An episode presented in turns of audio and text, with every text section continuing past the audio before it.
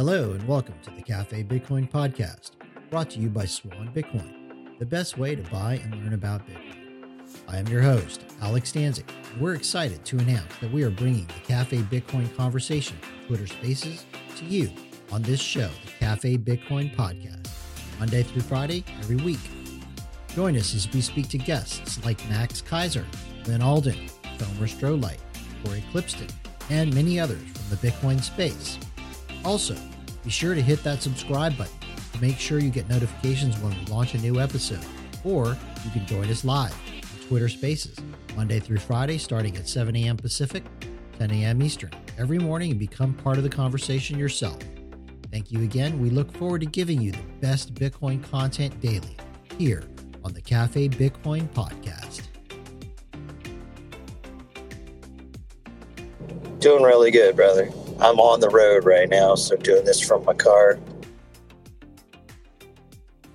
I think this is the first time I've actually heard you do this from anywhere but in front of the computer, man. Yep. Got to adapt.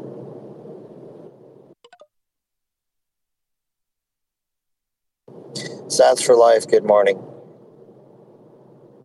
Good morning, Alex. Good morning, Shane.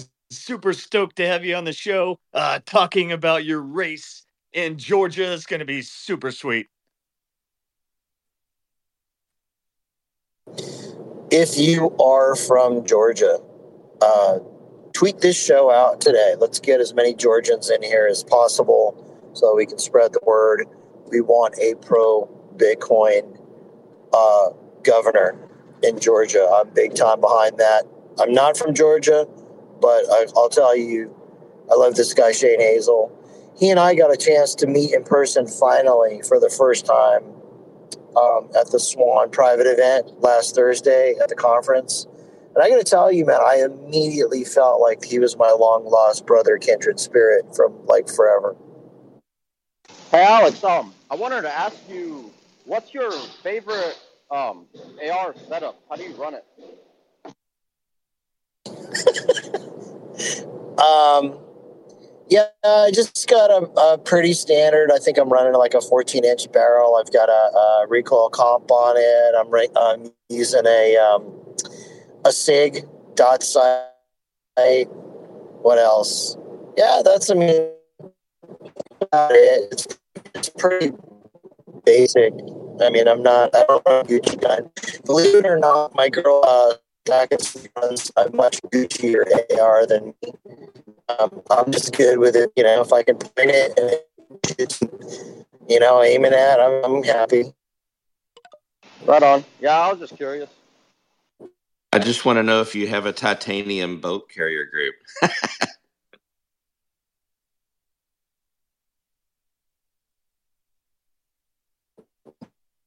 oh, I, You're a bit in the matrix, Alex. You're a little in the matrix. So, what's up? What's up, everybody else? Gosla, D, Morning. Peter, Pobby. What's up? Good morning, guys. D Code. Good morning. Second cup of coffee coming in. Good morning. Yeah, I'm about to go on my fiat break. Um, I'm gonna drop down a listener. Good morning, and uh, let's get this show uh, rolling. You're the man, Decode. Have a good rest of the day, man.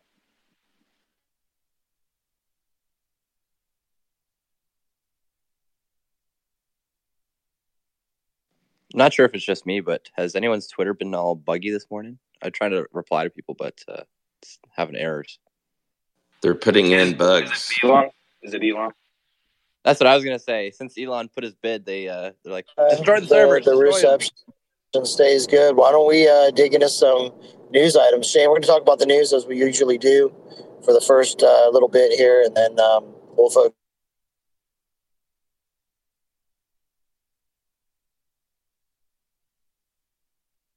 Awesome. Well, hey, let's go ahead and hop into it. As you can see up in the headline, he's back at it again. Elon Musk offers to buy Twitter for 41.3 billion to take company private. What do you guys make of this? What could be the outcomes here? positive, negative. I also saw FTX uh, CEO commenting about how to turn it into a shitcoin wonderland. So, if we have any thoughts on that, So I just put Aaron Levie's uh, little comment up in the uh, nest, and I was laughing my ass off this morning about that.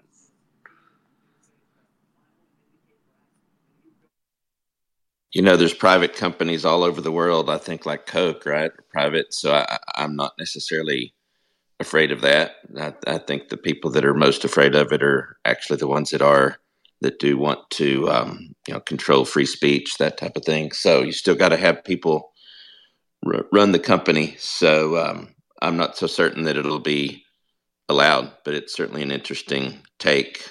My guess is if he can't buy it outright, he'll he'll just start gobbling up shares that he can buy. The, the I don't want to come with- across. Oh, you go, you go, Peter. I was just going to say that the only problem I see with Elon is he is so free speech. I really would rather Twitter not turn into another porn site. But it's like, wouldn't we just go to a different site? Like, I remember when you know MySpace was a big deal, then Facebook, and now Twitter kicks ass. But it's like, if he bought it and then it just turns to shit, wouldn't we just go to a different app? Like, it is important, but it's like, it's at the end of the day, it's just a social app. You know. It's also kind of already a shitcoin wonderland. I mean, we have a nice little bubble here, but it's like pretty shitcoiny. I just think he's kind of trying to buy the town square, right? And uh, just kind of protect himself from getting suspended or whatnot. But that's an expensive bill for that, I guess. I, You know, I, I'm not a big fan in in some ways, but D, I don't think it's. And and maybe you're saying that some somewhat in jest. I, I don't think it's quite that simple. I think he actually does have uh, some interest in in you know opening Twitter up more. You know, yeah, no, I providing free speech. But yeah, Yeah, no, it's not that simple. Yeah, I was just throwing it out there, but um, I think someone was saying that it was quite quite a low bid though, too, right? Wasn't uh, it was like uh, you know, it's it's valued more than that, but I guess you know, you start low, get higher, right? No, No, it's, he- it was a genius game theory situation because he added a 50% premium. He added the Elon Musk premium to like a 38 per share price. He came in and literally, you laugh, but it's true. He came in, he put the Elon Musk premium on it, jumped up to 40 some odd per share. So he literally put that in. If you actually read the article or the, the SEC filing that he made, if you click on that link and you go through it, it was some, it was, I'll be honest, this was some gangster shit. He basically referred to the actual chair, the, the, the board, the chair of the board, this uh, Bret guy refers to him specifically and says, "Look, I denied your chair on the board. I denied that." So that was cute. I hope you kept the seat warm for me. I added a 50% premium because I said I was the lead, I was going to invest in your company. I did invest in your company, so your company went up in value. And guess what? I will remove myself from the company. I will revoke the Elon Musk premium if you decide to not accept my offer. So that was some like on a negotiation level, that was some like some negotiation tactics I've never seen before. I've never seen somebody attack a company, then go buy a position in the company, then say, I will remove myself from the company and remove the value I added to the company, and you will lose value and your stock will plummet because I will remove myself if you do not accept my gracious offer. So, like, I think that his offer, the fact that he didn't go below where his price was, be- below the premium he added to, to, to Twitter, like I think it was around 38 a share, 50, 54.2 is pretty strong.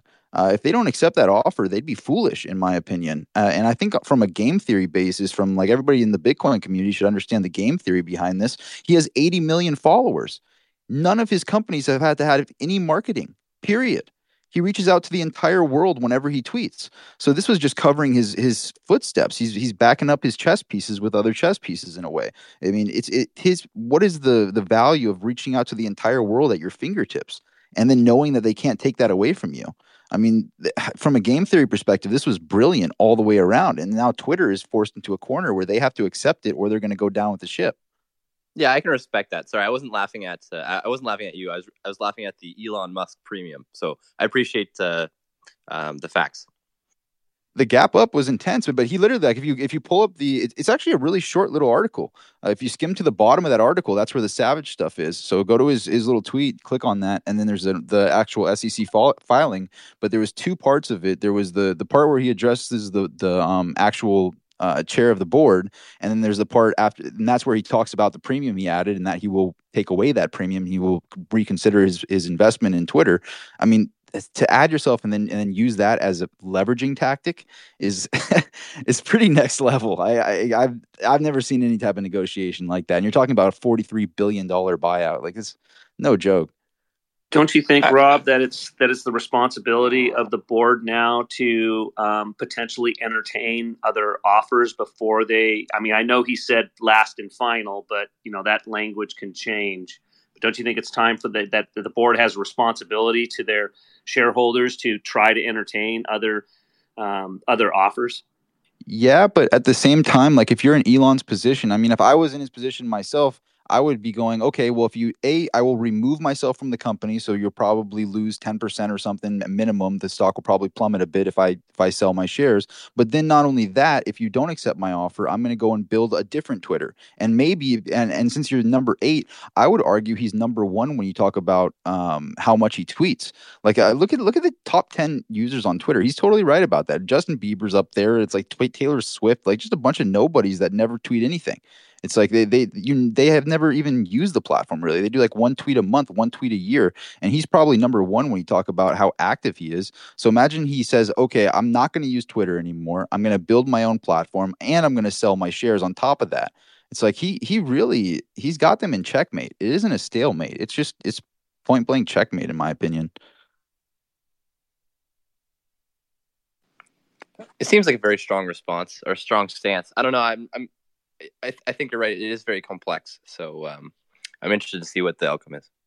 And you know, Twitter's Twitter's uh, has has uh, denied uh, takeovers before. I mean, Salesforce wasn't it? Was it last year that they were trying to buy it for 29? So this is a great premium. Hey, did I, I just shared up in the nest? You guys didn't see Justin Sun about two hours ago? He's offering now sixty dollars a share instead of fifty four. That's what I was going to ask, Bubby. yeah. Um, you know, uh, I, yeah, I go both ways on this. Um, it's funny because now the, the, entire left before had no problem with censorship going on on Twitter. Now they're the ones in full meltdown saying, "Well, you just can't have have a small group in charge of this." So really, it, comes down to: Do you agree with who's, who the the political position a lot of times of of who is taking over the company? You know that on where you stand on this. Um, he always has been more free speech, so I, am a bit ambivalent uh, for one person to control it all. Is it is it possible to decentralize Twitter for for an individual to take it over and then decentralize it? Yeah, that's a great question, man. Great question. I mean, it has to run on a server somewhere, right? So, I mean, it's still a point of failure. It was actually the FTX CEO commented and posted his ideas on how that could be achieved. Let me see if I can find that uh, for the nest. Because that would be that would certainly be the way to to protect uh, free speech. I mean, if if it's decentralized, who are they who are they going to go to to stop it?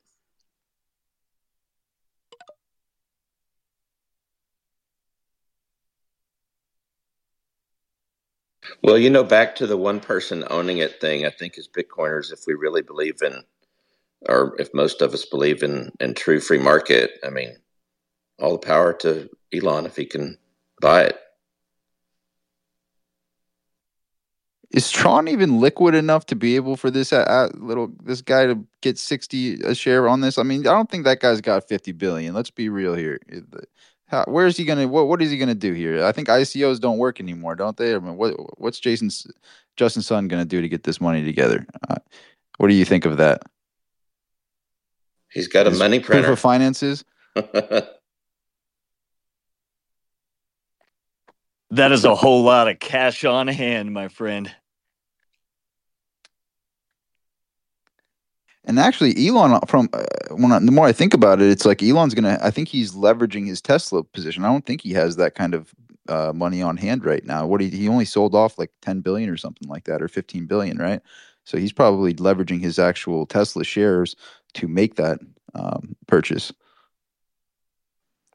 Do we know uh, what uh, Elon's um, share price uh, for Twitter is? Like, you know, you know, he bought he bought a bit back then. Is he up or down on that investment right now? Up a lot. That's the that's the Elon Musk premium. He bought in at 38, I think, 38, 39, and he bumped it up. Okay, gotcha. Yeah, yeah. Pre- Yeah, fifty four twenty a share, and that's where Justin Sun was saying he would pay sixty a share.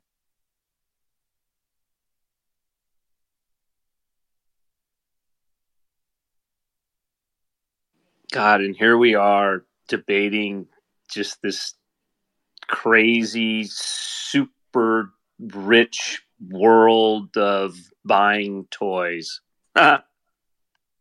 if you if you guys want the verbatim that he said uh, in regards to to addressing the chair, uh, he goes Bret Taylor, chairman of the board, Exhibit B here. He goes, I invested in Twitter because I believe in its potential to be a platform for free speech around the globe, and I believe free speech is a societal imperative for a functioning democracy.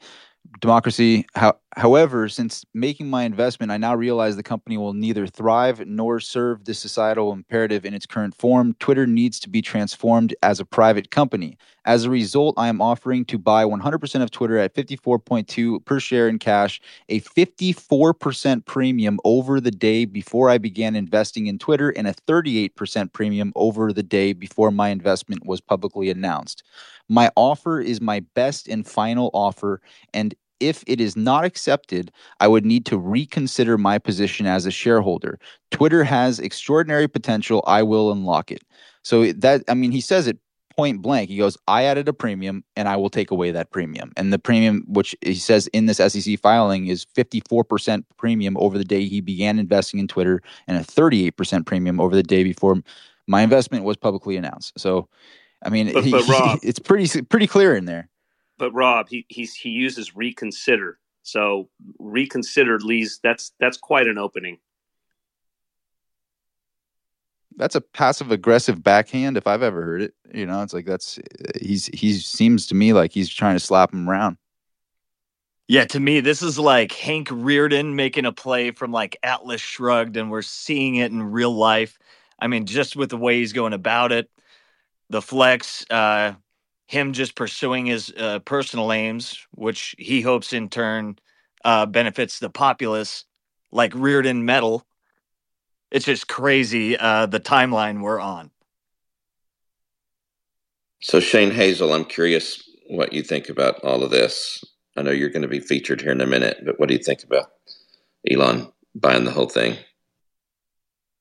I got to tell you, I'm excited, man. As somebody who's been on Twitter for quite a while, um, and and kind of on the, the political side of the spectrum, in in those spaces where Twitter, you know, if they don't like you, you get either shadow banned or people don't hear about you. Uh, I, I think this is kind of a, a place where you know, hopefully, he's looking at it. And if you look at kind of his history in terms of the tweets, you know, you know, what do you guys think of Twitter? You know, as a lot of his questions, do we need an alternative to Twitter? I think that was just a few weeks ago before he uh, before he went in there and and started. You know, I was nine percent of the company, and uh, I you read through the responses, and the responses are you know very much in line with you like yes, please buy Twitter from the general public and you know people who are using Twitter who are fed up uh, with the the algorithms and the censorship, the shadow bans. I mean, I don't know. Does it get better? Who knows?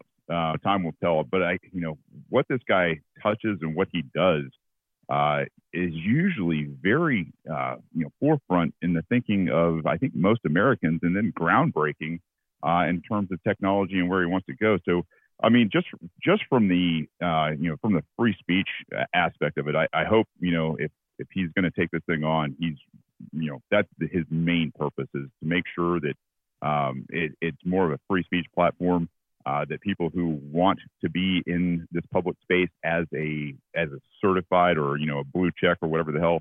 Uh, I, I you know he he's talked about you know opening that up for people to to be actually you know certified, and I think that's you know I think it's a pretty good thing. But uh, in terms of like going out and possibly, you know, messing around in the shit coinery um, industry or, or, or, propping up Doge or something like that, man, I, I hope that doesn't happen. I, I, hope Elon, you know, is forth, you know, foresighted enough and, and understands Bitcoin enough. You know, if, if there's going to be anything going on on this platform, uh, it's it's Bitcoin and, and and not this place that um, you know, pushing, uh, especially like Doge and, and, and, things like that. So I, I, I think this is going to be a hell of a net positive. I mean, I think, you know, honestly, you know, this it's kind of a genius move, um, you know, to come in with such a, a huge amount of money and kind of, you know, make that huge flex and put the company um, in, in, in odds with their fiduciary duty and free speech, which is what they claim to be in the first place. I think that's absolutely just one of the ballsiest badass positions, and we need a lot more billionaires out there uh, that are that are doing this kind of stuff because we don't have it. I mean, you look around, and most of the billionaire class is pretty quiet or absolutely in line carrying water, uh, especially the last two years in the most tyrannical, you know, government overreach that we've ever seen. So, good on Elon. I, I hope he does well.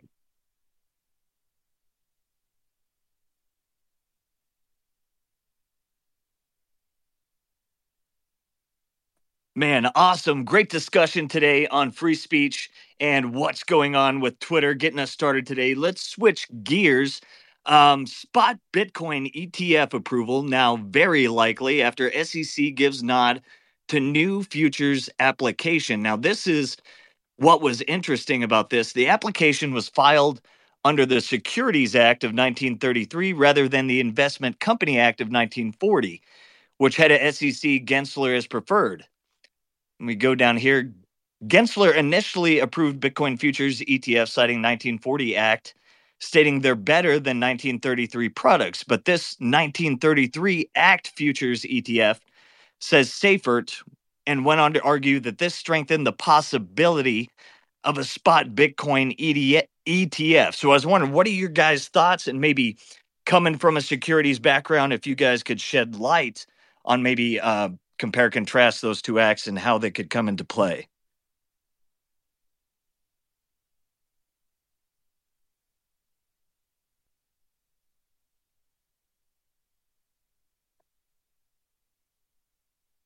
Can anybody hear me? Are we working? We can hear you, man. I think everybody's like, uh, maybe this is not in my wheelhouse. Yeah, I, I got, I got nothing. Sorry about I'm, that, guys. I, no, no it's fine. I'm sitting here thinking the same thing. I'm like, you know, obviously I'm thumbs up for a spot ETF, but I, I don't know a lot about the history of the Securities Act and all that stuff. So it sounds like good news to me. yeah, this is something we, all right, we'll do some more digging on that and come back to that tomorrow and see if we can really put something together there. Just came out this morning. Uh, so let's go ahead and move here. Pantera Capital warns investors will flee stocks, bonds, and real estate this year, predicts massive Bitcoin and crypto rally incoming. This coming from Daily Hodl. So, hey, I, uh, Sats, Sats, I, I want to go back to that for just a second. I just want to say that this is this is one of the beauties of this Bitcoin Twitter space. When the individuals up here who are a collection of big brains are silent about something, that that says a lot. I mean, that's some that's some intellectual honesty right there, and that's a that's a good thing.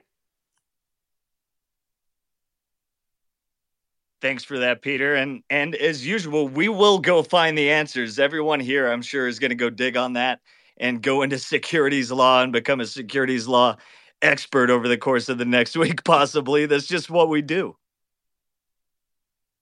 Yeah, you know, one thing I would say about the ETF, because my understanding is it allows investors, you know, you investors have um, a position in Bitcoin without having to actually own the Bitcoin, and I think sometimes that's just right uh, for for uh, fractional reserving. Um, the whole point of it, as we all know, is to own the actual Bitcoin, secure your keys.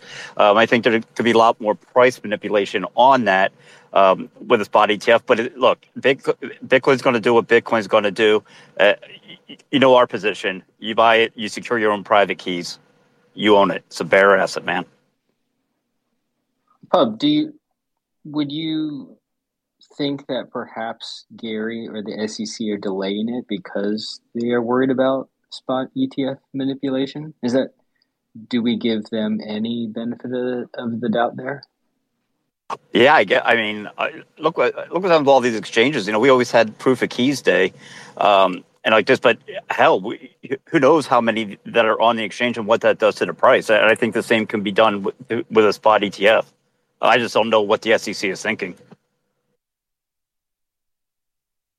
Now, we did have recently, right, that they're going to have to switch up their filings so that anything they hold on the side of the customer, say your Coinbase, those are now liabilities um, rather than assets held. So we're gonna we're gonna see some interesting things play out in regards to being able to fool around with a verifiable uh, supply asset with these paper products and and then also with this new reporting structure coming into into play.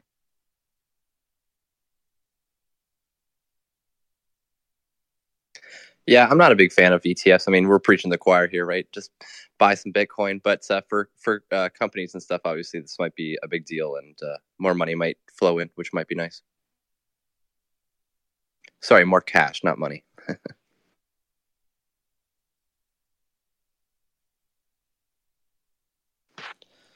Um, was it was it a, uh, are they looking at a futures ETF or a spot? I know you said I know you said spot, but then you said mentioned something about futures. Uh, could you just clarify that?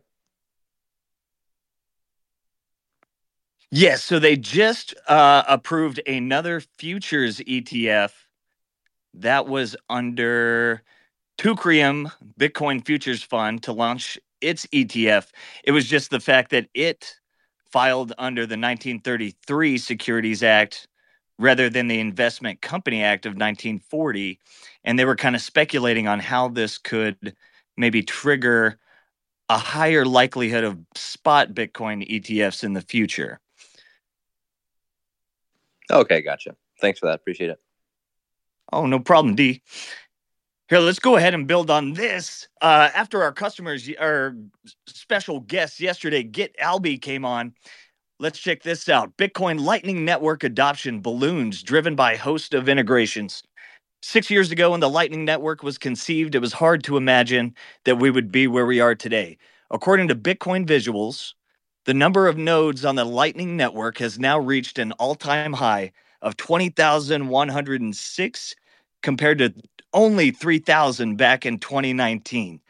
Guys, Lightning Network changing the world. We, we saw Mallers' uh, announcement. What do you guys think about all this?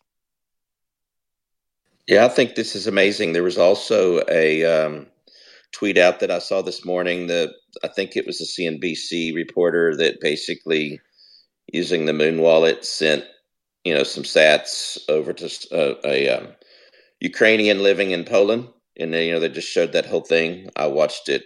I wasn't listening to the audio, but I mean that that's that's just another proof of of you know the adoption of this and how quick it is. And I guess the other piece to that is the person receiving it then, I guess, went to an ATM and turned that into um, you know whatever currency they're using there. So adoption is just massive. I mean, look at all these companies that are coming out. Yeah, that's uh, that's Mackenzie Sigalos, I think you pronounce it. She's uh, probably one of the most educated mainstream media reporters when it comes to Bitcoin and uh, cryptocurrencies. She's always in these rooms listening. Uh, definitely recommend giving her a follow. Also, yeah, I mean, I think like as we saw last year, kind of the year of growth for the Lightning network. I mean, what we're witnessing is basically that store of value, medium of exchange, like to unit of account switch in these upcoming years especially I think as infrastructure is built to give people access to and I know some people consider this a shitcoin, but uh, stable coins. Like you got to imagine, you know, we're experiencing reportedly, you know, whatever, 10% CPI here, but other countries with 50 to 100% inflation, they can't tolerate volatility in the same way, right? They have different background, different amount of privilege. So these, um, like this infrastructure that is being built on Lightning is going to be huge in terms of driving adoption because it's going to further the user experience in a way that people will be using Bitcoin as a as a payment rail without knowing they're using it and and companies and you know individuals can reap all the benefits of Bitcoin without being in sort of like a forced hodl or sell position if they can't uh, tolerate the volatility. So I think I think it's all very bullish, and everything comes back home to roost on the Bitcoin network. Awesome. Tomer or Peter, you guys go ahead. Hey there. Um, just when we're talking about Lightning, I know there's a lot of people in the audience who may may not be using Lightning in any way, but are probably Bitcoin holders. They've got their coins in cold storage. You've also got some fiat somewhere for your spending money. I would say take a mentally take a percentage of that and convert it into spending Bitcoin, which will be Bitcoin on the Lightning Network, and and start learning about it because so many of you I've heard from so many and they have regrets. Oh, if only I'd gotten into Bitcoin earlier, uh, you'd think you'd, you'd be better off. This is your chance to get into Lightning early. It's not a different type of investment. You're still, but you're you're starting to appreciate how the future of money is going to work. Not just how the future of savings, but how the future of spending and how the future of billing and invoicing. And it's important to play around with this. Uh, there's two ways to use Lightning. I'm going to recommend you use both. One, the easy way is just to get a custodial Lightning wallet, which is like a mobile wallet like Muun or Blue or Wallet of Satoshi. And then you can send some sats there or have somebody send some sats there. And you're sending them on Lightning back and forth and you're seeing that they're going instantly. But it's, it's again, it's a not your keys, not your coin situation. Um, and, and certainly not your node, not your learning how to how Lightning actually works. The second phase, which is more involved, is to buy yourself an, one of these nodes, like the Start9 uh, Embassy OS type device, um, and and set the thing up and take your time. This is there's no hurry. They're easy to set up, but they take time to set up because they actually sync the entire Bitcoin blockchain. And then you install like LND, which is the Lightning Network daemon, on top of it, and then you install a wallet on top of that, and you run it remotely. And this is your own Lightning node connected to the Bitcoin network and and one of these 20,000 nodes, you, you, you can, there's like 300 people in the room last time I checked. So if, if only a few of you have nodes, we can get it up to 20,400 or, so, or something.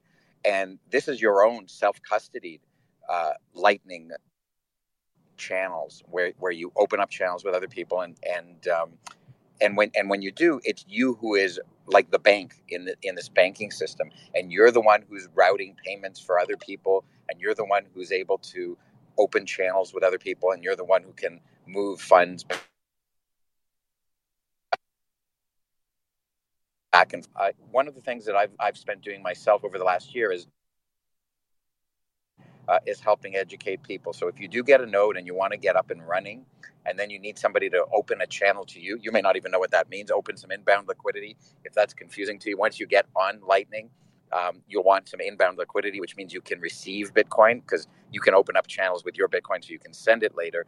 But until you spend it or until someone opens up inbound liquidity, liquidity to you, you can't receive. So if you think you want to receive, uh, there's people out there, and uh, you know I'm happy to help people. So if there's someone out there with a Lightning node that's already up and running who's looking for some inbound liquidity, DM me.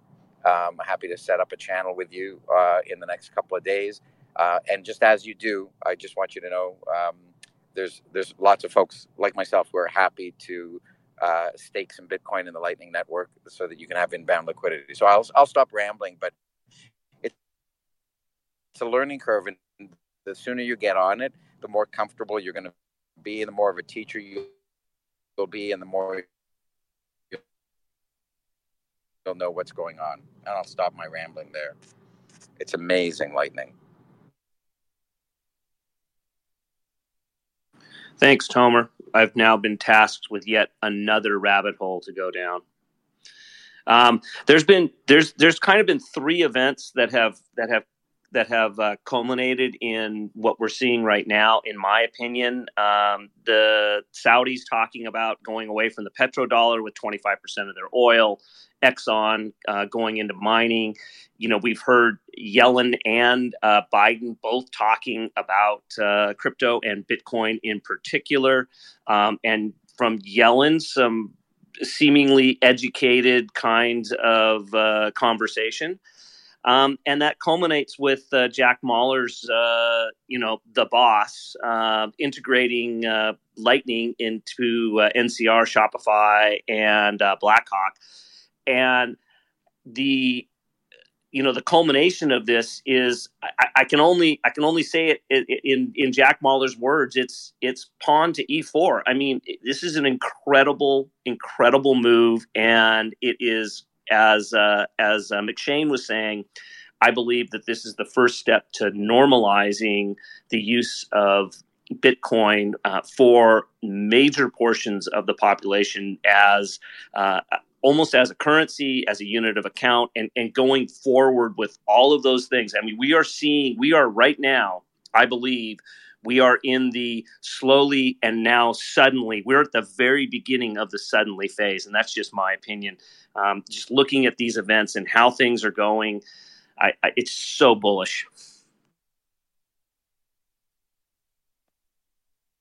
Amazing, Peter. So you mean to tell me we can use r- quote unquote rat poison as a unit of account and exchange and as a store of value? I'm telling you, I do. Like I, I live, I live that way for the most part already. Uh, Now I have to go to the supermarket and pay with cash, but I try to live my life surrounded by as many Bitcoiners as possible, and we send money back and forth internationally, instantly, often on Lightning, most often on Lightning. And we don't even think twice sooner rather than later because once you start to experience it, it's like anytime you experience something that's better, dominant to the previous thing, you, you can't imagine. Like once you started sending emails to people, you couldn't imagine getting out a piece of paper and writing something on it and sticking an envelope and sticking on a stamp and walking it to the post office so that they could get it five days later. It's just like, you know, it's obvious. It's obvious what the better approach is here, and and Lightning is just far far better than anything else that has ever existed. Um, and and it's available now, right? So it's like the gradually and suddenly thing. Society may take very gradual, but once you start using it, you'll start in the slippery slope, and you'll start thinking in terms of, you know, I can send I can send you money instantly now for something that I'm doing for you or that you're doing for me or vice versa. And you can do that to anybody with anybody anywhere in the world. Um, and you don't have a currency which lightning will make you believe in it even more than you already do then you've got the currency and it's and it's done. You don't need you don't need to print out your email uh, which which is my equivalent to saying you convert your bitcoin back into fiat right? Like you don't you don't need to do that. You've got you've got your email and you've got your bitcoin and all is good. Hey, Tomer, um, is kind of an easy way to visualize the how the Lightning Network um, uh, works is kind of like um, how routing works on TCP/IP, and except that there's an added layer of uh, liquidity that's involved. Yeah, if it's if I mean I don't know how many people know how the internet works, but it, it it's kind of like an accounting layer. So on the internet, if I'm sending if I'm sending a voice packet to you, which I am, it's not going straight to you. It's going through various various servers on the internet who are receiving the message, then sending it on to another one, then sending it on to another. Um, but in in the case of the internet, they're co- they're copying the whole message, and there's no co- there's no counter veil other than to say I received the message loud and clear. Obviously, with Lightning, because you're sending money, there is there's a debit for every credit. So if I wanted to send you money on Lightning and it had to go through, let's say, Pubby and Shane, then I would uh, then the, the routing would be I, I, let's say I'm sending you a thousand sats. I send a th- thousand sats to Shane. Shane receives the thousand sats. He sends a thousand sats to Pubby. uh, Pubby then sends, you know, Pubby then sends the thousand sats to you. So, and in the sending, obviously, there's a subtraction. So Pubby receives the thousand sats from Shane. So there's always a plus and a minus. Whereas in routing internet traffic, there's no nobody's paying um, th- with the information that they have. Like I still have the information that I sent to you if I keep a copy of it.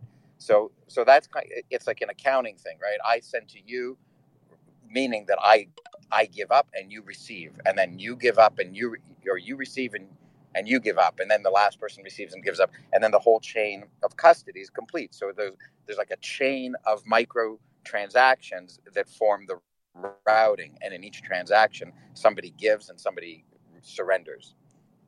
And it's, it's, yeah, and and, and in in that process of routing. Oh, sorry, Tomer. I thought you were done. I am done. Uh, and in that process of routing, um, Hubby now has um, a thousand um, uh, Bitcoin, excuse me, a thousand um, Sats on the channel that he has with you, and now has a thousand less Sats on the channel that he has with McShane because the that that's but but the balance on his on his Lightning node is the same because he has he's gained a thousand and lost a thousand but in those channels so there's different pipes that are going out. So okay cool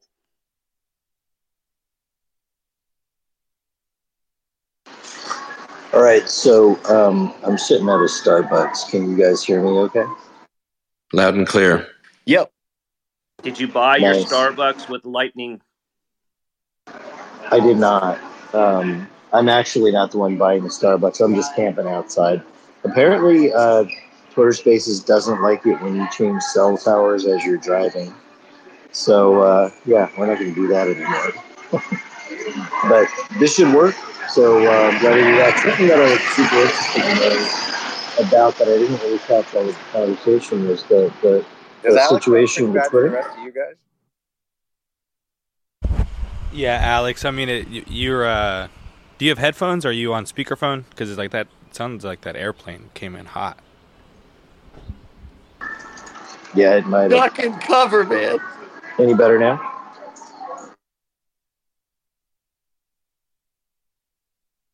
It sounds like you're at an amusement park, Alex. Man, that's brutal. All right, I guess I'm just going to listen for the rest of the show. I love you guys. Do your thing.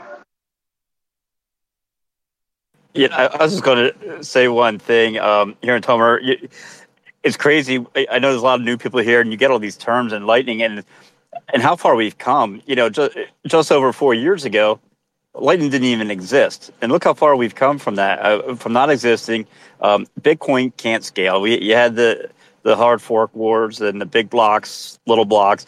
And now, from all of that, you, and then you had a you had to have a separate wallet once Bitcoin started. But now you get something like a Muun wallet, where it's uh, all in one. You got your Lightning there, you got your on chain there. I, I just think it's fascinating um, what what four years has done, and I can't wait for the next four years to to see how much simpler it becomes for everybody. Yeah, it is. It is amazing, and and you can, you know, I've encouraged people to run their own node. You don't have to, uh, and not everyone in the world will need to. But if you, but you may want to, and you may want to learn about how this is working because because we are still so early, and um, and this is an this is a really disruptive technology, and so it it's useful. I find with all of these things to kind of as you dabble in them, you learn them gradually rather than you're forced to learn them suddenly, or you or you're just a laggard who's coming up and desperately trying to learn how this thing works, and you just have to trust everybody. You can take your time here, and you know, no, you don't need to risk a lot of capital at all uh, to use to use Lightning in all the different ways that that it can be used. Um, and the more comfort you develop, just the more the better you get, right? Like you don't the first time you sent an email, you were probably in a panic trying to type the right thing. Every letter had to be correct. You had to have the at symbol and this thing dot com, and then you forgot to leave a subject line, and then you hit send too early by mistake, and it was all it was all messy, right? So there's all this, clun- and now nobody thinks twice about it. Uh, you've you've got it all figured out uh, because you practiced. So to me, there's just this: the sooner you start doing these things, the sooner they become comfortable, and you're not afraid anymore of using them. You you start to get really confident in it, just like anything that you learn in life. And this is going to be big, right? Like there's no question in my mind that this is going to be how people spend all the money in the world in some number of years. Uh, so the sooner you get on it, the more comfortable you'll feel, and and, and the more you'll be able to help other people with it too. You know, this this is the year I, I really am making a, more of an effort to do buy and you know buy and replace. Yeah, practice with small amounts, uh, and and talk to small businesses about Lightning. Um, man, when you if you can show them you're going to save them two or three percent or whatever Visa or Amex Mastercard charges them, and if you can show just the small businesses and you get them involved, man, what what a great way to to grow it out. Absolutely. You know, I put a I put a tweet out uh, I think last last week um, asking for I, I have not for anybody that has that has uh, joined the uh, the NCR network with their with their with their Lightning payments. It'd be really nice to get a little primer on that, um, so that uh, those of us who are patrons can go to a merchant and say, "Well, these are the steps you take, and it's super easy to do." I'm not currently a um, a merchant, so I'm not sure that I can even join Shopify or NCR to to to do that process and understand it better. But getting some kind of primer on that would be awesome.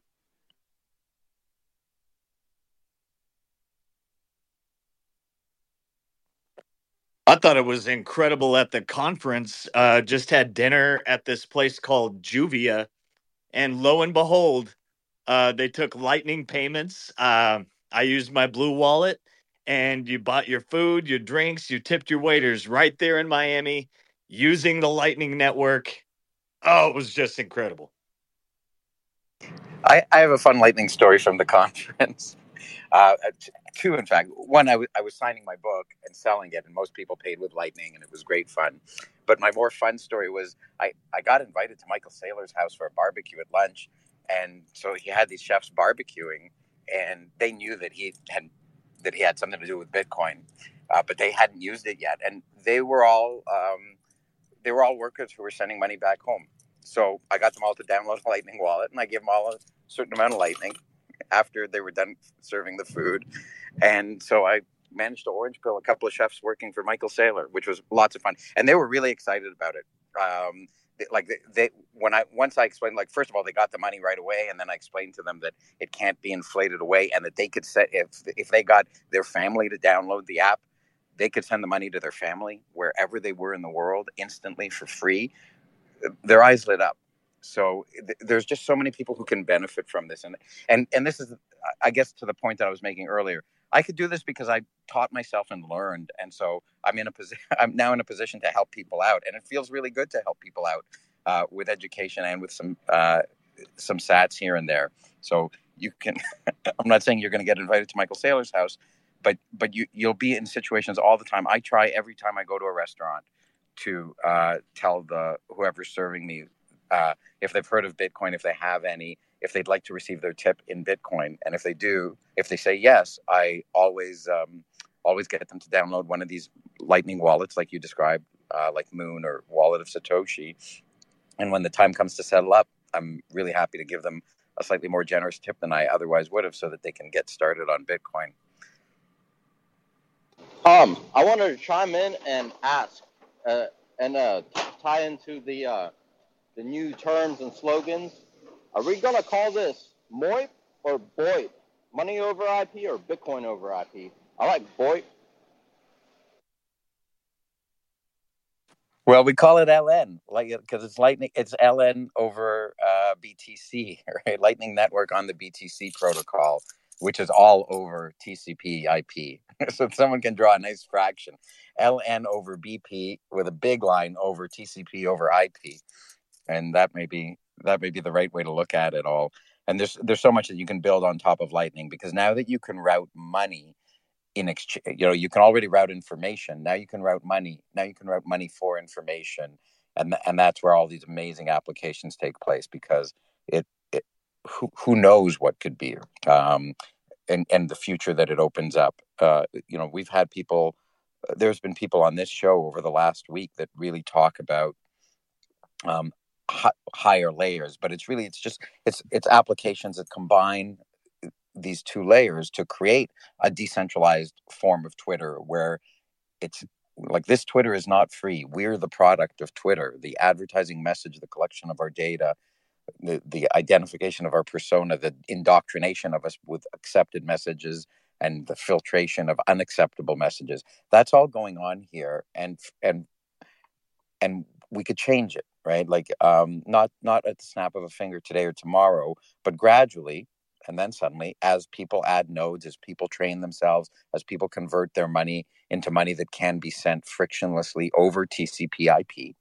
then we're then we're in a new world and and we can complete the circuit of of taking ownership of our information of our computing revolution right now we're beholden to the servers that house this platform. Uh, but we but when we run Bitcoin, it be, we we run the protocol uh, and we leave the platforms that belong to other people, and we become we become the protocol. So I don't mean to get too philosophical about it, but there's a lot there's a lot more here than just um, a different way to get rich or a different way to store money. It there's an enablement of the digital world and all the promises that it that it made uh, becoming real. I'm gonna call that reality over IP, and I love what you said, Homer. Awesome. Tomer, you just dropped such amazing stuff. He's such a great educator, sweet, soulful, and you guys got to catch his shows uh, when he goes real deep down the rabbit hole. If you haven't, um, man, Tomer will broaden your mind, broaden your horizons. Let's ask uh, governor candidate, Georgia governor candidate Shane Hazel, what are your thoughts of this just astronomical growth of the Lightning Network? I sorry guys, I was on, on mute pretty long. Uh, the what I've seen, especially last week down at the conference, is you know you don't know what you don't know, right? And you don't you, don't know the personalities, you don't know the people in the space. The idea that we're starting to see this, you know, this point of sale, this movement from just stacking sats uh, to to coming in and actually using your Bitcoin for automatic remittance over Lightning.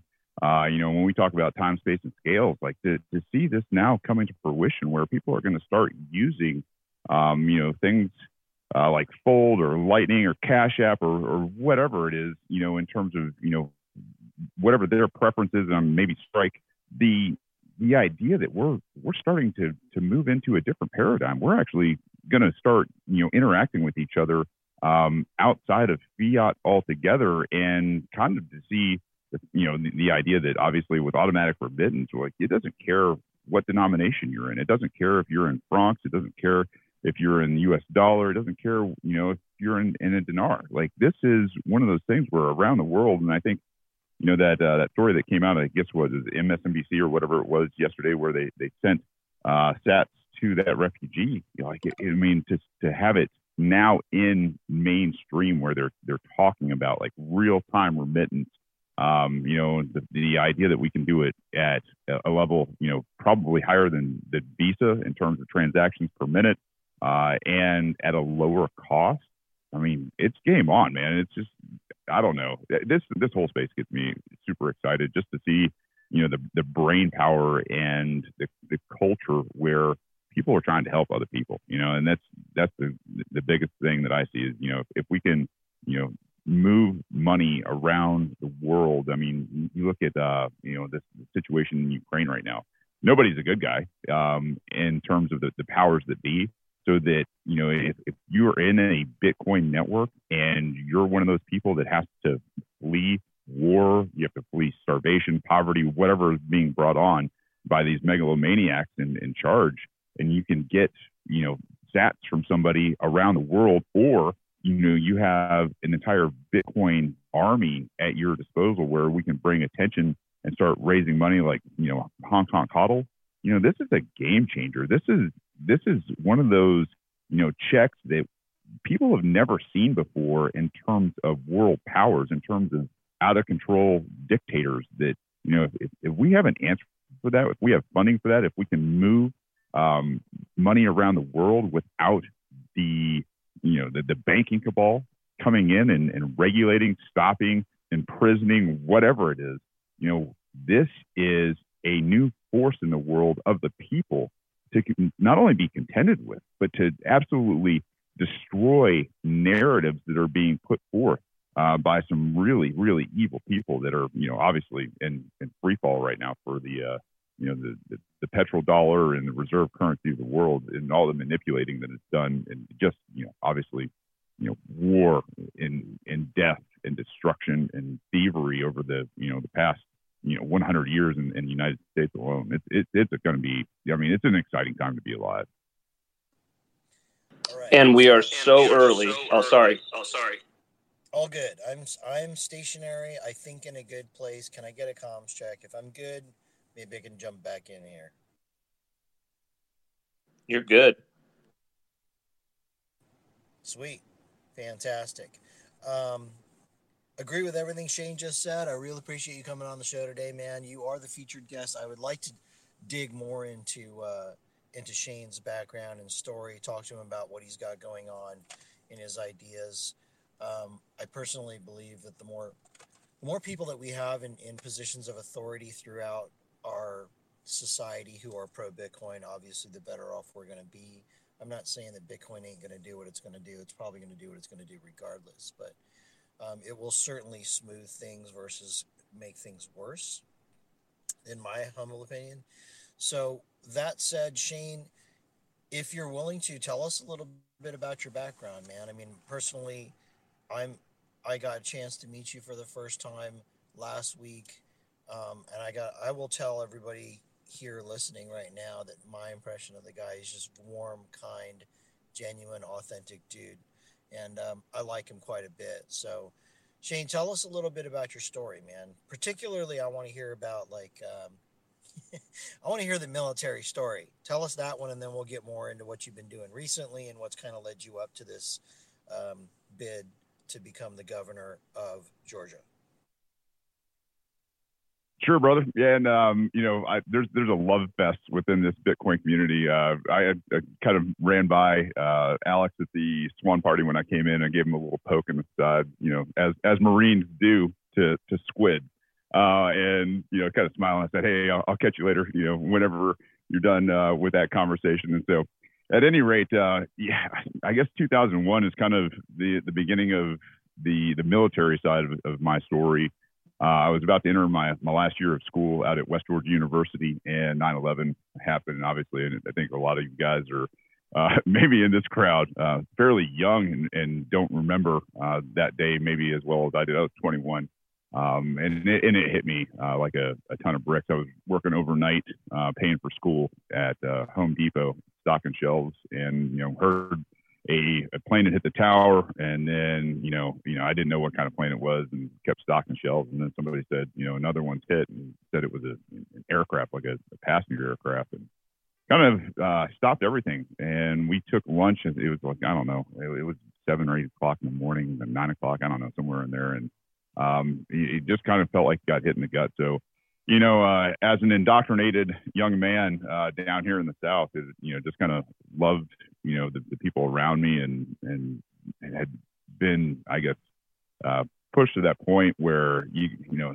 maybe it is time to do something. Maybe we are going to get into a fight and maybe they're going to need some dudes to go out there uh, and, you know, I guess lay down their lives possibly for America or bring some people to justice if something doesn't happen. And I was obviously extremely naive uh, and I was very much a neocon at the time. So I, I you know, went in and I enlisted uh, for the United States Marine Corps, and I asked my recruiter about uh, you know reconnaissance, and he was a, a bulk fuel guy, you know, guy that works with gas, and he didn't know what the hell I was asking him about. He just said, "Man, dog, they're snooping and pooping, snooping and pooping," and so um, I got in and, and kind of, you know, the Marine Corps was just one of those things, you know, where I excelled. Uh, in I was honor grad and out of like all the the boot camp and the you know the the weapons training, and then uh, went to my first school, became the, uh, honor grad again, and they kind of gave me my selection of duty stations. So I chose uh, First Force Reconnaissance Company and went out there and got involved with at the time, which was uh, you know the, the precursor to Marine Corps Special Operations, and you know that that was just uh, you know training leading up to it. I think uh, by early 2003, January, we were deployed to the Middle East. Went in for the initial invasion into Iraq, and it was kind of a, a more or less like a five-month deployment. You know, we got to Baghdad pretty quickly. In fact, uh, the regiments had left us behind uh, at at an intersection we'd been watching and kind of blew by, and so uh, we joined back up with them uh, and made the final push into uh, Baghdad and went up to Tikrit for a little while. But our our uh, team uh, was recalled, uh, separated from the rest of the company, and we went back for another workup in the states for a year. And by April of 2004, we were headed back over to the Middle East on a Marine Expeditionary Unit. And this time, you know, we were kind of wondering, like, all right, you know, what's going on? Because in April, um, that was the first offensive into Fallujah. And, you know, when you see, you know, those guys out there in green t shirts with, you know, 240s just, you know, running at the cyclic rate, uh, you know, things are, they're, you know, we're still very much at war, maybe more so than ever. This is when IEDs were cooking off. Um, and and we were actually taking some some pretty uh, large casualties in in the region. So it was you know it was absolutely no joke going back the second time. We thought it was going to be a little quieter, but uh, we got into country. Uh, as soon as we got in and took control of Najaf, we were in the battle of Najaf against Muqtada al-Sadr and those guys, uh, the Mahdi militia, which were the guys we were supposed to be helping. And you know, to see this kind of unfold, we we surrounded these guys in this place called the Imam Ali Shrine. And when we had them surrounded and we were about to, you know, drop some JDAMs on them, the uh, Muqtada al-Sadr and the uh, Grand Ayatollah Sistani, uh, they brokered a peace deal with some bureaucrat and, in D.C. And we had to watch those guys walk away, you know, under under you know white flags, and you know it was kind of a punch in the gut there. We were like, what are we doing over here if if this isn't uh, you know if, if we're if we're not going to play to win, right? If, if we're not here to win, and that was kind of the the first you know questioning I had of our foreign policy. You know, you guys are using a lot of dudes and and, and out here for I don't know what cannon fodder. If if we're not here to win, then you know that's not what I always understood was our mission. So fast forward, we, we did some training uh, with the ODA, which is the uh, SF guys out of uh, Fifth Group, and that's uh, Fort Campbell.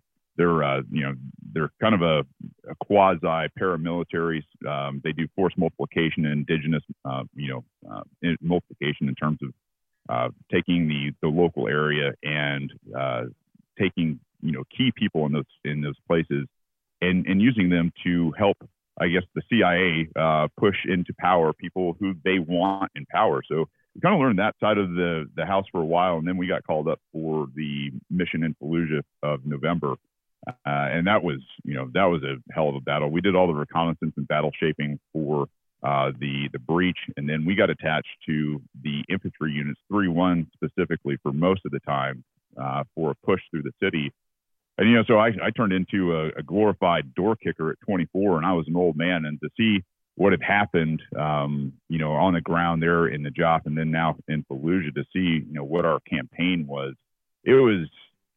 It, I don't think most people can understand, um, you know, what real war is, especially in urban areas, and the the toll that it takes you know, not just then, but for decades and decades to come for, you know, the rest of people's lives and so I kind of I had some some real revelations during that period. And as soon as I got back to uh, what was called the MEC, which is our base uh, just east of, the, of Fallujah, uh, one of my buddies had set a book on my uh, on my bed. It was called uh, "The Underground History of American Education," and it was by a guy named John Taylor Gatto. And I think this is where things really became uh, extremely unraveled. And it's it's one of the the book that I point a lot of adults to because as, as a as a child you're taken away from your family at five years old um, and you are put into government indoctrination camps and for those of you guys that you know may not um, understand some of the, the language I'm using, uh, I try to use real accurate language when describing uh, the state, uh, the the banking cabals, the the military industrial complex, and the rest of this stuff. But um, government indoctrination is just that. It was set up uh, in Prussia in the 1700s. It was brought to America in the uh, late 1800s by Horace Mann, a, a, a, giant progressive. And it was to turn out a culture of good, obedient civilians and a, uh, a soldiery that would move whenever they were told to move to any conflict they were told to be involved in, to sacrifice their lives, their treasure, their, their families, their blood for the state and you start to understand you know you know what the bigger problem is. And for me you know as a as a young man that was overseas uh, i kind of had a holy shit moment like wow they did it. You know they they indoctrinated me. They they they fed me this stuff uh, until I was 18, went on to higher education, got you know involved in poli sci and all this other kind of stuff during college, and started paying attention uh, to news and economics and all this kind of stuff. But at the at the same time, I wasn't ever given a broader picture, a, a picture of you know what the alternatives were, what the you know what the institutions or you know the lack of institutions were in that time frame. So my story kind of evolves through um, questioning and then obviously going back to extreme what I thought were basics. You know, becoming a constitutionalist and learning the Constitution. Uh, you know, right down to you know the, the sections and paragraphs that you know help it mechanically work uh, in society, and then I found the anti-federalists, and the anti-federalists hated the Federalists. Uh, they were they they wanted to remain states, and they were honestly prophets. If you if you go back and read the Anti-Federalists and study them, they called the Federalists a bunch of uh, you know aristocrats. They called them the aristocratic combination. Um, a, you know, a group of people that I've termed the murder cult today, and the um, the guys like Lysander Spooner in the 1800s just ripped these guys apart, you know, and kind of offered you the question is, what contract did you sign? or were you forced and coerced into this through a narrative that's just given in our society and you know this these are all you know these, these were very very hard pills for somebody like myself to swallow who had you know gone overseas done terrible things uh, to to have you know wave the red white and blue and and just you know I love Americans and I love the ideas of freedom but I'll tell you you know for what the institution is, what the systems are, what the banking cabal is that runs it all.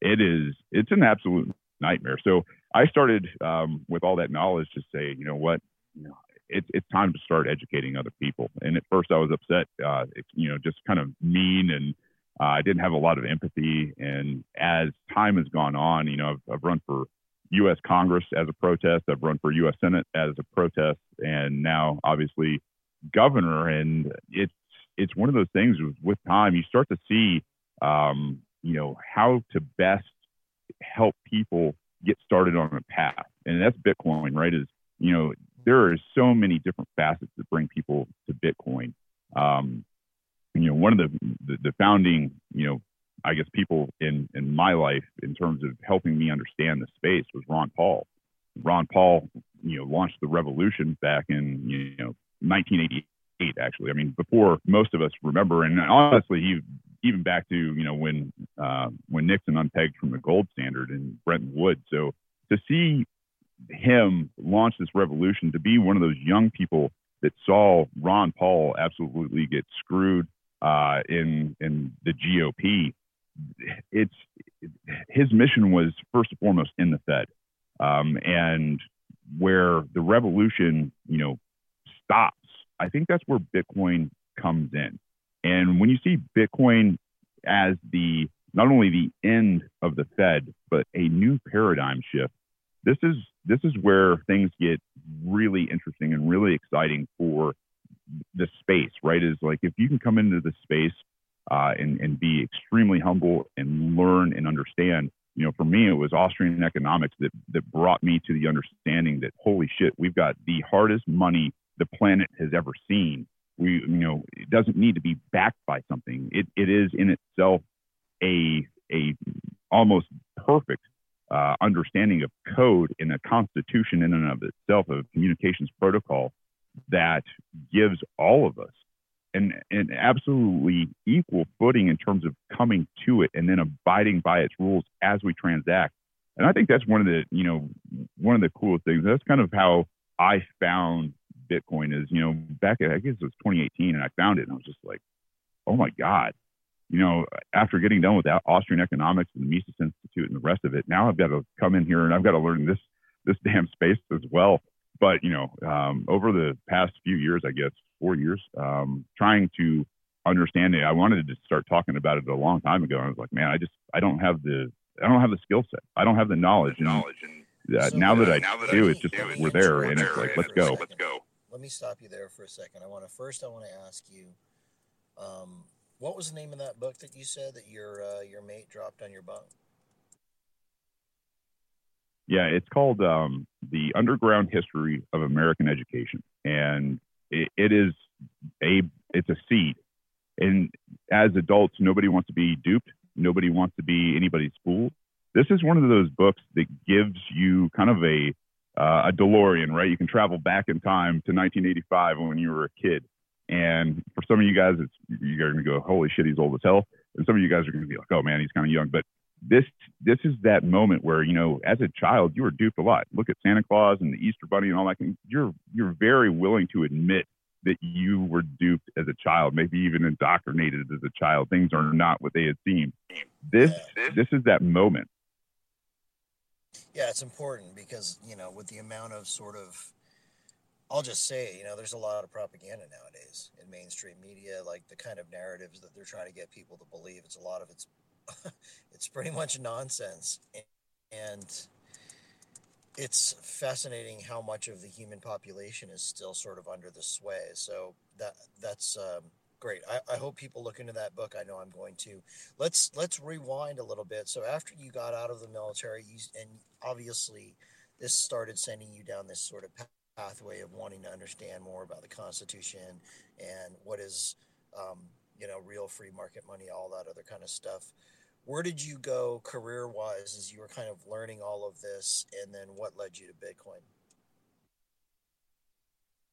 Yeah, so career wise, I got into aerospace. I, I went up, uh, went back to Georgia, uh, University of Georgia, and finished out my degree in international affairs. And you know, you start learning about things like the IMF and the you know the the way that you know money gets moved around the world and starts being manipulated and all that kind of stuff. And as soon as I finished up, it was about a year and a half later. Uh, so 2007, I got into aerospace and have been you know kind of one of those guys in that space for a very long time now. I guess um, that translates you know user knowledge between um, the the engineers who bring everything to fruition and the you know the end user. So that we have you know a, I don't know, more sustainable uh, service product, all those kind of things in, in that space. So it's it's been you know that in itself obviously being a, a, a learning and understanding that has helped me understand the, the the power requirements, the power side of of Bitcoin, but the the Austrian side is you know a complete departure from what I did on a regular basis. This was just something you know where you start to engage in your passions. You start to understand like my passion in this world is freedom. Like I, I live on a mountain in the middle of nowhere in Georgia, um, and I don't need politics. You know, this is something that I, I do for, um, you know, giving back. This is kind of like my my way to educate and, and give back to the community and try to help it see, you know, where it can go to be free, where it can go to to put the the power, you know, back in the people back in the people's hands and, and really decentralize it. So um, you know the decentralization effect of Bitcoin, the the Austrian economic side of it, like it, it's just one of those things where you, you start to see all these convergences. Venn diagram where you know I've been involved with um, you know the Libertarian Party since 2015.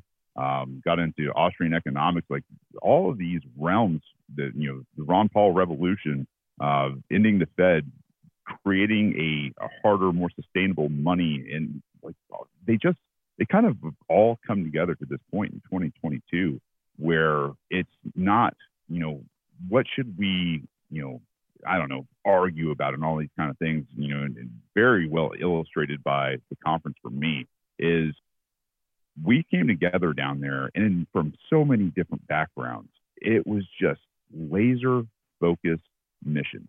If we can't remove government from money, we're never, ever, ever going to be free. And so, you know, for for me, man, it's just been, you know, learn as much as possible, continue to be a student, continue to be humble, and then go out there and and introduce these ideas with a lot of empathy and try to control, you know, a lot of the FUD that happens on the side, um, and, and to be able to do it from an executive governor you know uh, run here in Georgia. It's just I don't know. It's it's an honor. It's humbling, and it's one of those things with you know the Bitcoin community. It's just who knows what's even possible now. Awesome. All right, so let's uh let's dig into that a little bit. Um,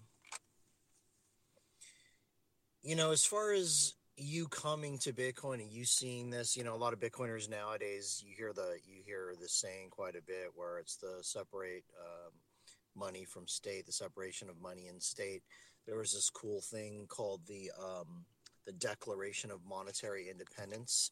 That was this huge kind of placard up at the uh, the Bitcoin 2022 conference. I had somebody take a picture of me. They were letting people sign it, right? So I'm a signer, a proud signer of the the Declaration of Monetary Independence. I got a picture of me signing it. Um, fantastic concepts. So I had a question for you, Shane, about like your run. Like you're running. Are you running as a libertarian? I, I guess. I am. Yeah. I am. Yeah. Absolutely. Absolutely. Okay, so then my question is why why run as a libertarian versus trying to run on one of the other platforms? Is uh, uh, like what is your thinking there? What is your strategy and what is your walk walk us through that? Yeah. So, kind of as I mentioned earlier, it's um, you know a couple of reasons. I was, you know, like in, in the military. Obviously, disruption was one of my skill sets. You know, they paid millions of dollars to train me in disruption. Um, I went in in 2018 and ran for Congress uh, as a Republican. You know, still libertarian, uh, but I, I, went in. We had a, a, a rep down here. Uh, his name was Rob Woodall, and he was like a 50% constitutional uh, voter, which means half of the time he voted for your rights, half of the time he voted for fiscal responsibility, and you know, probably not even that. And he was just this limp noodle. You know, didn't have any intestinal fortitude, and you know, was kind of a, a policy wonk. And so, as you know, as a veteran and as a guy that knew the Constitution cold, I went in and challenged them. And what I saw from the organization of the GOP from the inside, from a hometown kid that just wanted to come in and represent, you know, these people and take a fight to DC, which is, you know, probably one of the biggest problems the GOP has in terms of PR right now, is they don't have any real fighters. You got Thomas Massie up there, you got you know, Rand Paul that does some good things, Mike Lee, uh, and Chip Roy, I think from Texas. But like outside of that, maybe Andy Biggs. But outside of that, you really don't have a ton of real fighters up there. It's just guys that go along, and get along. And so um, for me, when I saw the inside of the GOP, you know, we tried to get, you know, debates in the district. We got tried to get debates in each of the counties uh, through the GOPs. And, you know, what I was met with was just some of the biggest backstabbing. You know, all these people that are rah rah your rights, rah rah Constitution. Um, we're going to kick them ass and all that other kind of stuff. They're all absolutely full of shit. And you know, and that's the thing is, not only are they full of shit, there's a lot of them are just dumb. Um, you know, and, and I don't say that about you know most people, like, but politicians, the ones that have the you know, the, the seats and power and stuff like that. They just go around saying yes. They're real likable people. They they tell you what you want to hear and all that kind of stuff, but there's no fight in them whatsoever. So uh, to see, you know, when you when you challenge the you know the power mantle, what their response was in such an organized way through the uh, the county parties, through the district parties, from the state, uh, and at national you know, you're just sitting there going and scratching your head like these guys really don't care about, you know, the the fundamentals, the principles. What these guys care about is getting reelected. You know, every two years you're getting reelected. So when I saw that from the inside, um, I was just I don't know. I, I think I was a little bit uh, naive in in my ideas that I could go in there uh, and absolutely kick some ass the first time out and and see what it was. But um, they have they have no appetite for guys like me in the GOP. So I decided it was time to run a a more expeditious uh, disruption campaign uh, the next time around, and that was uh, when uh, Ryan Graham came down. Uh, he's the uh, LP Georgia chair. He said, "You know, you're a libertarian, right?" I said, "Yeah." What do you do? Check the the roster. He said, "Yeah." so uh, he's like, why don't you come over and run with us, man? Um, you'll have a welcome crowd. You won't have to, you know, hate your life when you have to deal with these guys that are backstabbing you all the time. And so I went over to the LP, and you know, obviously the LP's got its own issues, but uh, in terms of culture, most people can at least agree over there. You don't hurt people and you don't take their stuff. And uh, 2020 was a, a great, a great concept uh, in terms of like trying to to make something happen in terms of disruption um, down here because of COVID. Um, you know, I didn't raise any money for it, sent the, the whole thing into a runoff in uh, 2020 that I think, you know, made national news, international news around the world uh, without spending a dime. And it was just on message. It was just, hey, you got to leave people alone. You know, if they, if they don't want to to go down your um, your science path, if they don't want your vaccines, all all those kind of things, the medical mandates, like this is their right, and they don't need to do those kind of things. So um, the lockdowns and everything else, uh, it was more at that time. You know, I was kind of almost gearing up to have this fight at the executive level um, in in Georgia, and so I knew I couldn't get a fair shake uh, as a as somebody running in the GOP, and that's that's absolutely why um, I, am running as a libertarian. It's like you know, you know, get in the general and actually force the conversation. Yeah, that actually makes a lot of sense. Thanks for explaining that. Um, you know what it reminds me of is your your story about how like when you got in there and you started seeing that they don't really want somebody to stand up and change things. They just want a bunch of yes men in there. That you know don't don't rock the boat. Like don't mess it up. Like we got a good thing going here. Don't don't be the guy that comes in here and screw this screws this all up. It reminds me a lot of tulsi gabbard. You know when she she ran as she's a democrat. She's running a lot of democratic uh, races. I, I, um, I can remember watching an interview she did with Joe Rogan where she was basically saying the same thing. Like she got in there and she would not toe their line. They wanted her to say and do a whole bunch of stuff that was against what she thought was right. She basically told them to go pound sand. Um, and that's when the whole Democratic Party turned against her, apparently, because she was a darling. You know, she was just like, uh, she was a she was a star in that party. She was even in the early days, you know, I don't know if you guys know this, but she was one of the young World Economic Forum upcoming leader types. And this is just my opinion. Like she was part of that cohort. She I saw a picture of her with um, I think it was Dan Crenshaw and a couple of other people. But anyway, I this is just my opinion. I, I think what happened was she saw sort of the the dark underbelly of that beast and she's like y'all are crazy. I ain't going down that road with you people. We want to do what's right. And because of that they turned on her big time. Uh, it's about time. We need people who who can stand for what's right who's going to have the integrity to do the hard stuff. So how that all shakes out i don't know but for a while now i've been kind of thinking you know we've had these different folks come through our show who are running for office in various different positions. I do hope that they're not going to be politics as usual, but more and more, I keep thinking, you know, if we're really going to make some positive changes here, the people are going to have to come from the Bitcoin community versus politicians who say they're pro Bitcoin. What do you think about all that, Shane? Yeah, I'll, I'll tell you guys, um, be wary. I mean, seriously, go do your homework. You know, for for me, you guys, there's literally there's 400 episodes between the Rebellion and Radical, the shows that I run.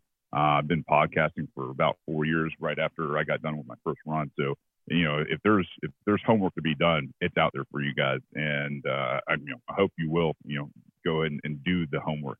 Be suspicious of everybody, and you know, I'll, I'll say it. You know, I'm glad there are people in this space that are talking about Bitcoin, especially at the federal level. Um, but I'm going to tell you right now, like what I saw, especially during Bitcoin 2022 uh, from politicians, was not promising. I mean, you know, and I will say, you know, I'm, I'm glad they're there. I'm glad people are starting to show up because, you know, at least we can start to pull them in. But, you know, when when I watched, um, you know, Jo Jorgensen on stage, she's a friend. Um, I'm glad she's there. I'm glad she's, you know, pushing. But you know, this idea that Bitcoin and crypto are at even in the same ballpark is is foolish. Uh, when you know we had uh, Cynthia Lummis up there, I think the hubris on the part of a lot of politicians, especially people who are already in power, who are talking about these things. You know, what I took away from that, you know, first of all, you know, the the room was just absolutely a vacuum when she was talking. I mean, it was it was one of those things where uh, I I was like, God, you think that you're going to find Bitcoin? Like, there's a white paper that already did this shit. We don't we don't need for Congress to to do anything. We don't need the government to do anything. I'm you know I'm glad they're you know they're they're talking about accepting it and, and you know uh, securities and all this kind of stuff and maybe getting an ETF. But here's the here's the deal for me, and this is how I understand it: is the hubris from the people who think that they're going to control or tax or whatever it is they think they're going to do with government is got to be some of and might go down in history as one of the most laughable moments uh, in in the learning curve to to to sit there and think that you're going to I don't know outwork this crowd you know this this this um, this amalgamation of brain power with a lot of uh, you know w- with a lot of money behind it. I mean, let's face it. You know, we're gonna we're gonna continue to see that you know that J curve where it just absolutely takes off versus these people who are dealing in fiat. Like the the the power, the necessity, and everything that Bitcoin needs is already there. And so for those guys to think that they're going to steer us or be our guides or tell us you know what they can and what we can and cannot do in this space i think is just one of the most i don't know laughable naive uneducated uh, places you can be as somebody in power or somebody who's running for office um, if, if i've learned anything, over, the, over the years it's that you know like if you look at guns atf has tried to do anything and everything that they can uh, to control what's going to happen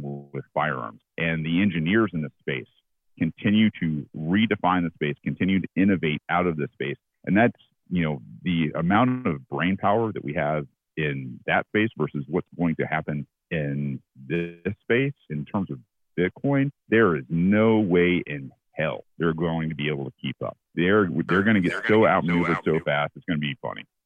Yeah, hundred percent agree. Hundred percent agree. You know, I I caught some of Cynthia Lummis's um, talk at at Bitcoin 2022. And look, I'm a big fan of Cynthia Lummis. I'm glad she's pro Bitcoin, but I was actually rather disappointed, you know, because she started out by saying, "Yeah, Bitcoin's a commodity, therefore it sort of falls." I'm I'm paraphrasing her, guys.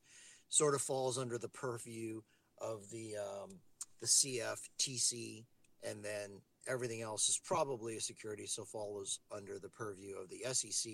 And I was thinking to myself, man, they don't even fucking understand really what this is. And it's just like you said, they keep trying to put it in boxes and frameworks of regulation that they do understand and create rules around it that just it's just not going to work. I mean, CFTC stands for the community uh, Commodities Futures Trading Commission. I'll say it again, Commodities Futures Trading Commission. So people who are trading commodities futures, that's what that entity regulates. Well, this is property.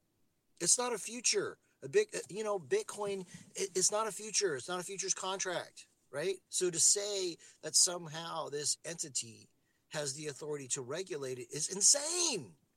And either she doesn't know what the hell that regulatory agency is, or she's trying to place Bitcoin into a box that it's just simply not going to fit in. So, yeah, it's really nuts, Shane. It's really nuts. So, um, all right, let's let's do a couple of quick announcements, and then I'm super curious to know um, about your plans for running. Uh, if you have any thoughts on your campaign, anything you want to share that you guys are doing, and kind of what what the platform is that you're running on. You have been listening to Cafe Bitcoin. We do this every day, Monday through Friday. We start at 7 a.m. Pacific, 10 a.m. Eastern. We roll for about two hours. We talk about all things Bitcoin. This is a great place to get your news on Bitcoin in the morning. It's becoming a, a, preferred place for a lot of the smartest minds in Bitcoin to just come hang out, talk about what's going on. It's also a podcast. It's up on Spotify, Apple, everywhere that you get your podcasts. You can throw a follow to myself or Swan Bitcoin up here to be notified of when those drop. If you are interested in getting a job in Bitcoin, I know a lot of people are. I talk about I talk to people all the time who are like, "Hey, you want a job in Bitcoin?" you want to leave the fiat job and you want to work in the Bitcoin ecosystem, go to bitcoinerjobs.com. That's bitcoinerjobs.com. Um, if you are a company and you want to hire Bitcoiners, you can go there as well. We have um, some really cool stuff coming up in the future that we'll save towards the end of the show. Um, there is a, a couple of conferences coming up that we want to talk about that are pretty exciting.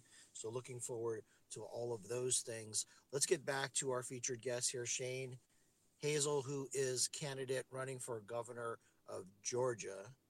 Shane, tell us a little bit about uh, should you be elected governor of Georgia, what would you change? Like, where would you take this thing? Um, both in in terms of context of Bitcoin, but also in terms of what you would do with the state. Yeah, we're we're going to be pushing legal tender extremely hard down here. Um, legal tender, obviously, just you know, it makes it it gives people the I, I know that good feeling, right? Like in, in a world where constitutions have absolutely been scrapped. I mean, I don't know about the rest of you guys, but as far as I'm concerned, we live in a banana republic right now. So when you know in 2020, when every executive under the sun uh, I think minus maybe Kristi Noem locked down the population. That was the signal to me that listen, every anything and everything right now is fair game. It's going. What's going to happen is power and everything that's shifting right now is going to the people that show up and work their asses off through ingenuity and everything else. So the the, the idea that executives are somehow limited right now, good, bad, or indifferent, seems to have got, kind of gone out the window in in a you know in a I don't know checks and balance type system, which I don't know if you know history, it's it's a, it's a laughable to begin with. So uh, legal tender, obviously being the first thing, as the executive. Um, down here in Georgia, per our constitution, I get to assign people to the parole and um, pardons board. So there's a, I guess there's five appointments down here. You know, the first thing I'm doing is is obviously loading that thing up with you know like-minded people bitcoiners libertarians who understand that if there's absolutely if there's no violence in your crime uh, if it, if you were arrested and sentenced for nonviolent crime you're you're gone like you're getting out we're pardoning you you're going and so what we're going to do is kind of create and foster an environment for people in terms of bitcoin so whether it's industry whether it's trade whatever it is to say hey listen you are free to transact the way you want to transact. You are free to pay people. You are free to invest. You are free to do whatever it is on your land. It is basically going back in time, you know, quite a long time, um, and and saying, listen, as long as you're not hurting people and taking their stuff, please go for it. Now, for me, in terms of the government, uh, you know, there's there's so much, and I think Jordan Peterson, uh, you know, kind of hit on this. There, there were some revelations he was having on stage, but this is, you know, this is one part I think the Bitcoin community really needs to look at in terms of managing expectations, right? And, and in terms of sales as well. Um, when when you look at you know what Bitcoin is going to do, it's going to do some absolutely amazing things for us, right? We've talked about the disruption and the imbalance of power where now you have people in this community that can affect uh, a, you know situations around the world instantaneously if they're coordinated well enough. Um, down here, if if we can you know harness that for for better, great. But there's going to also going to be some things that are going to uh, pop up that aren't so great, right? When you look at what's going to happen with governments in terms of getting paid, if people adopt Bitcoin, you're going to have an an entire government sector that's going to find out the hard way um, who's essential and who's not essential. When you have to compete, you know, and this is this is the marketplace. When you have to compete for goods and services, where people don't have to pay you if they don't want your shit uh, or your or your service, then at the end of the day, what's going to happen is you're going to go out of business. And if you can't extract wealth because people hold their keys, or you can't go after a business because there's nothing to go after, then those people are going to be above the you know the, the regulatory law. So you're going to have a lot of people that are having you know that are going to be in somewhat of a crisis. And then you know I think the the way for us to obviously you know sell this kind of thing is you know I have to do this in the Libertarian Party. I've had to do it for a long time. Is like listen, we're not talking about a, a, a perfect world. We're not talking about a utopia. What we're talking about is removing and decentralizing decentralizing the monopoly of force from the government. So in in you know the greatest you know in the quote unquote the greatest empires in the world, wherever you have centralization at a massive level, you also have the greatest injustice. You also have the greatest theft. You also have the greatest murders. You you have you know megalomaniac type of activity because nobody's responsible at the end of the day. And for for us, what we have to do is say, hey, listen, you know, this isn't going to be perfect in terms of you know a, a Bitcoin standard. It's not. There are still going to be people who are, you know, downtrodden. There are still going to be people who are, you know, hungry. There are still going to be people that, you know, life seems a little bit unfair, but at least it's not centralized. At least they're not, you know, there's nobody from the government coming to take your stuff or abuse you or throw you in a cage or possibly even kill you, your dog, or whatever the case is.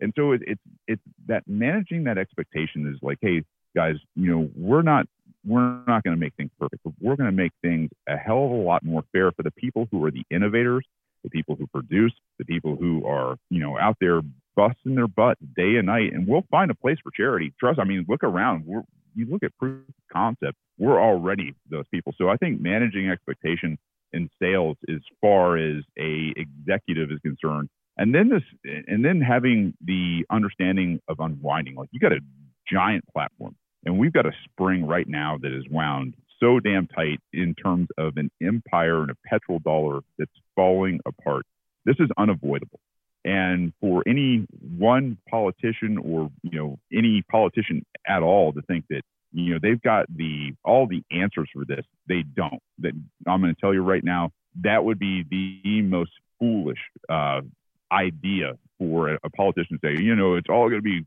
you know, roses. No, it's not. What we're going to do is figure out a way to create more of a soft landing. So if you look at, you know, 2022, they've passed a budget down here in uh, in Georgia. And if people in executive positions are looking at this, what you're looking at is okay, you might have one, two, three, four years, depending on how your state structures spending. And at the end of that, what you're going to have to tell people who work for government is listen you've got about a year maybe you've got two maybe three or four i don't know how how you know your uh, budgets are passed but down here you got a year and next year they'll go back and they'll pass another budget so if you're in the public sector and you think you're going to get funded year after year as it's always uh, been no, no, we're moving to a Bitcoin standard. If you think that maybe you're going to fall through the cracks, now's the time to start looking for other employment. Now's the time to start figuring out what you're going to do to provide real service and real products to people so that you have income. And, and and that's just the nature of the beast. Like it's not we're not going to sit here and tell everybody that you have to go do this. You don't have to be on the Bitcoin standard, but you're definitely going to be protected by an executive, whether it's the state police, the bureauc, you know, the executive bureaucracies, and then the sheriffs at your local level. Like these people are have to all be in line with the idea that hey, listen, we're not going to use force and coercion against peaceful people. So I think that's the the biggest role is kind of being the the guiding light in terms of the executive and and you know making sure that when at the end of the day the executives understand listen you know the banks have manipulated people forever and the markets and everything else and now that's going to come due. That that bill that they've messed with forever, that's coming due now. What are you going to do? Are you going to go to war with the peaceful people who maybe can't pay their their mortgage because they've been forced out of a job because of, you know the they're, they're they don't want to have a vaccine, they don't want to comply with the regulations of their job, they whatever it is in terms of these forced mandates. you're you gonna you're gonna go after those people? You're gonna go after people that can't meet, you know, the rent that got to decide between food uh, and shelter or and paying possible property tax or something like that. Are you going to be those people that send out your men with badges to evict them for the these banks that have done absolutely unmentionable things over the years to millions and millions of people? I mean, so it, it's it's more or less being a leader in terms of guiding people to, hey, guys, we can weather the storm together. And with Bitcoin, um, we can thrive. We can open up industry. We can open up, uh, you know, in, in everything from, you know, agriculture to power. You know, a lot of what we consider commodities, like I, I guess tweeting during the, the conferences, you know, we're going to have some real pain around the world uh, in, in the next couple of years because of the tinkering that they've done the economic shutdowns, the mandates, and everything else. And it's not that we have a, a, shortage of commodities in this world. We have an absolute plethora of tyranny. It's how do you remove that from you know the lives of people? And as the executive of a state, you got a pretty big bullhorn and you got a lot of power uh, to do just that. So I think that's kind of more or less the role of an executive. Man, there is so much to unpack there. Like that was uh, that was really deep. I appreciate everything that you said. Um, I really love it. I love the decentralization of power. I love really all the concepts you're talking about, man. Don't don't hurt people. Don't take people's stuff. Um, you know, law enforcement protecting the people, going back to protecting the people instead of, you know, so to speak, going against the people. All of those different kinds of things, brother. I do hope you get elected, and uh, you know, if I was if I lived in Georgia, I would certainly vote for you. If you if you become the governor, I will seriously consider maybe moving to Georgia. I love all of these ideas, brother, and um, you know, I just feel like all of the states are moving in this direction where um, well, I shouldn't say all, but many, many states at this point are moving in this direction of, of states' rights, of reasserting states' rights, of strong leadership. You're seeing uh, cities that have mayors that are being elected on, on that are pro Bitcoin. I'm talking about the real ones, not like this knucklehead up in New York who said he was pro Bitcoin. Then all of a sudden he's like, no proof of work mining. Um, it just brings me back to the whole thing about we got to be careful. We got to be careful about who we're supporting. We got to know they're legit. We got to know they're real, um, and and super, super important stuff. I'm a member of the camp that believes that as more and more people get onto a Bitcoin standard in their personal life, it's going to unlock massive, massive potential. The entrepreneurial spirit that's going to be unleashed, the hope that's going to be unleashed, the power that's going to be unleashed, just for the for the human race in general. Like we're going to enter this golden age of uh, a, a, completely renewed renaissance of, of human spirit and activity. And I think it's going to be absolutely awesome. That's where I, I hope we're going. That's where I believe we're going. And um, I'm just looking forward to that bright orange future, as Cory calls it. If you're in the audience and you would like to come up and ask questions of Shane, now is the time. Put your hand up. You can ask questions. We'll be kind to you. I promise. We've also got a Telegram group. You can ask questions there if you like. Um, and we've got about, you know, 10, 15 minutes left in the show. We'll do that for a little bit and then we'll start to wrap it up. Um, Shane, do you, uh, Trammell, I'll go to you in just one second. Shane, do you have anything uh, you want to add uh, onto what I just said there? No, I think you make a good point. Um, you know, if, if, we're successful down here, the invitation to Bitcoiners uh, to come here and thrive and try and you know make mistakes and fail as fast as possible, so that uh, we see you know people you know taking giant steps. Like I, I hope this is just an incubation chamber for the the greats in Bitcoin uh, in 2023. Uh, you know, for if, if if I'm governor for as long as possible. You know, to, to open the thing up for all the different aspects of Bitcoin. You know, I don't care if it's financial spiritual, like all of these things, uh, to create a more free society. It is, I, I don't know. I, I get uh, extremely optimistic whether I'm successful or not. I think Bitcoin is going to be successful in this space. So, uh, really, really cool place. Fantastic. Okay. Uh, I want to welcome up Cory Klippsten, CEO of Swan Bitcoin. Good morning, Cory.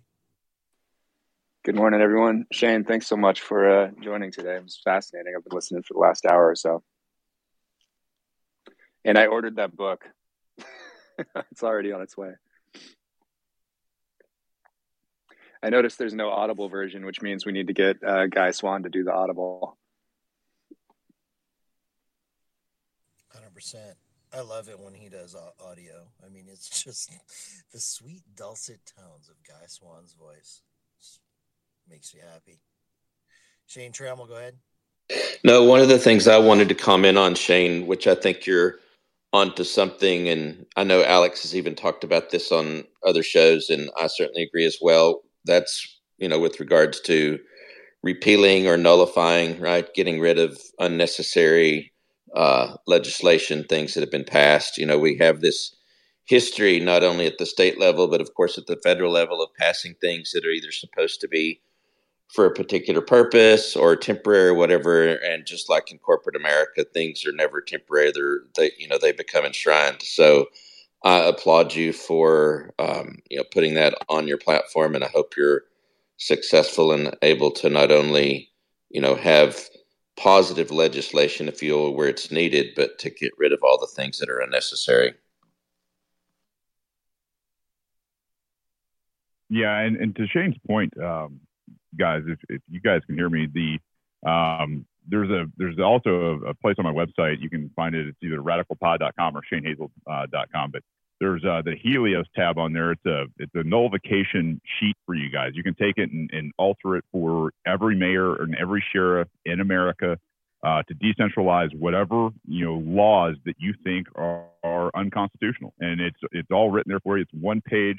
Literally go in, uh, make some edits, copy it, paste it, and then go and have a conversation with your sheriffs and your mayors. Because as we decentralize and as hyperinflation hits, um, to these guys on the side of the community that they are supposed to be serving instead of you know the state the feds uh, or the banks you're going to be in a much better position uh, and the thing is is they don't have the manpower. We saw in 2020 they don't have the manpower to stop uh, the, the common public out there. So go out there and, and take a look at it and see if you can't get something uh, done at your local level. 100% agree. I, I think the reason most people don't even try is that there's this idea that the government is all powerful and there's nothing you can do. I mean, that's a very common kind of belief system. I find that a lot of people from legacy finance who come into contact with Bitcoin, and I used to be one of these people, by the way, they just believe that the government's all powerful and they won't let it thrive and they'll shut it down, right? Well, finally, I came to the conclusion at one point that, like, they can't, right? And when you start to open up that box and you start to realize there are things you can do um, within the law that that give you the ability to to kind of stand up against this stuff, it's very empowering. Hundred percent. Peter, go ahead. Great, uh, great, great uh, uh, talking points there, Shane. Um, you you are um, you're an amazing amazing speaker and you are right on target. I mean you just stay you stay right on target and that's awesome. Hey I, my question is you know obviously we work in a in a system that is three tiered um, you know there's the legislature there's the executive and the and the judicial. And it's been my experience to watch legislatures particularly at the state level you know they tend to be very reactionary uh, and i'm just going to put say cowardly in their inability to uh, create legislation that is actually appropriate and effective. And I'm curious to know, um, you know, obviously you're you have great uh, uh, leadership skills, but I'm curious to know how you are going to try to influence the legislature to to be able to um, get away from their current clown world kinds of uh, behaviors. Uh, that's a, I mean, great question. Um, there, there's a there's a couple paths that you can follow, right? And, it, and, I think you're probably talking about, you know, how can you have an impact on different uh, personalities that kind of lead those chambers, right? And that's that's kind of where my bag of tricks comes in for disruption. Is you know you find who the people are, the people kind of look to, the elder statesman or whoever has influence in those places, and that's where you begin to work. And it's tailored. Um, you got to know your audience. You know, if you want to go in um, and be bombastic and embarrass that person, or you know try to use uh, the the public forum in terms of you know a bully pulpit to to show everybody you know what a what a you know dumb bastard they are. I guess that's one technique, but I don't you know over my course of uh, being in politics, it doesn't doesn't work as well. If you can go in there and plant the seed and show them that you're a human being and that you know take them around and and, and have them meet your people, like the the idea of killing people with kindness is you know something that I've really really latched onto. I don't think I understood it when I was a kid when my mom and dad were telling me about it, right? And so to kill people with kindness is one of those things um, that is, you know, is biblical. Uh, Martin Luther King talked about it. You know, light and love are the only thing that can drive out hate and darkness, right? And so, if you can, if you can be that person where the people who are even seeing you have these conversations with that person who, who you're in opposition with, you're more likely to be successful. So, you know, everything under the sun. You know, last resort, yeah. If I if I absolutely have to embarrass somebody, um, it's not beneath me. I'm just, you know, like being a Marine, I, I come in with a lot of brass knuckles. They, there's an old saying, you know, no better friend, no worse enemy. It's like, hey, we're going to give you every opportunity to make the right decision in terms of freedom for everybody else, in terms of, you know, if there is going to be legislation, doing it quickly and getting the thing passed. Um, and, you know, I, I've got a lot of hope in this because when I look at what happened over this past week, um, like, you know, just a, a couple of points is Martha Bueno. If you guys don't know her, she's running for uh, I think county commissioner down there in Miami, and she is a she is a spark plug. And then uh, Jo Jorgensen, uh, we come to libertarianism from completely completely different paths. Um, you know, it, that's inside baseball stuff that I don't want to bore you with, but like you know, we're in the middle of a hostile takeover in the LP. You know, I'm part of the Mises caucus, and you know they are kind of more along the pragmatic lines. But in in Florida, in Miami, Bitcoin brought us together, and instead of all the the noise and the you know bullshit and personality stuff that goes along uh, with politics and all that kind of crap, like it was a moment of unity. Like, hey, I don't care. Uh, whatever you're doing, whatever your path is, I'm not perfect. You're not perfect like let's put that shit aside and let's focus on the mission. And you know it kind of kind of comes into center is like you know you see people with laser eyes all through the bitcoin community and it's it's a cool thing but i don't think people really understand it until you start to see what it does in terms of that laser focus for people from all different places. Like this is it. This is the revolution. Anybody that you know wants freedom wants a better life it's like guys this is the re- revolution get on board and let's get focused on this one particular thing. If we can solve this, this, if we can adopt Bitcoin, if we can make this the standard, then we are going to be absolute legends. If that's what you're into in terms of you know your legacy, but like this is this is where you're going to make the most impact for the good of the people for a very very long time. So that's how I see it. It's just a couple different approaches.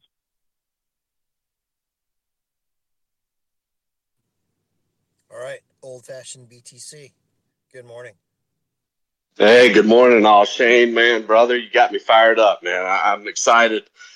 Um, being a uh, Southern man myself, uh, I just want to ask you what kind of contact are you making with like UGA, uh, even Auburn, my alum, uh, my, my old stomping grounds across the border. A lot of lot of kids there from Georgia, a lot of voters that I think you can get to, uh, and they might wrap their head around Bitcoin a little bit better than some of these old uh, fogies. Um, and, and I think once we plant that seed, like you're saying, man, that's where I, I hope y'all already have some engagement set up, but but just gonna see what kind of things you have going on with the colleges, Georgia Tech, all those. I mean, I mean, make the rounds if you can, because I think these kids are ready for it. And and if you if we get them Bitcoin first and politics second, and teach them eh, how much Bitcoin will fix, without all the bullshit, you know, we all this politics shit. Being a vet myself, it just it's like in one ear out the other. I just don't see it going anywhere. So uh, I just feel like Bitcoin can fix so much. And, and, man, I'm fired up for you. I'm pulling for you. I'm going to be telling my buddies back in Georgia that they better pay attention.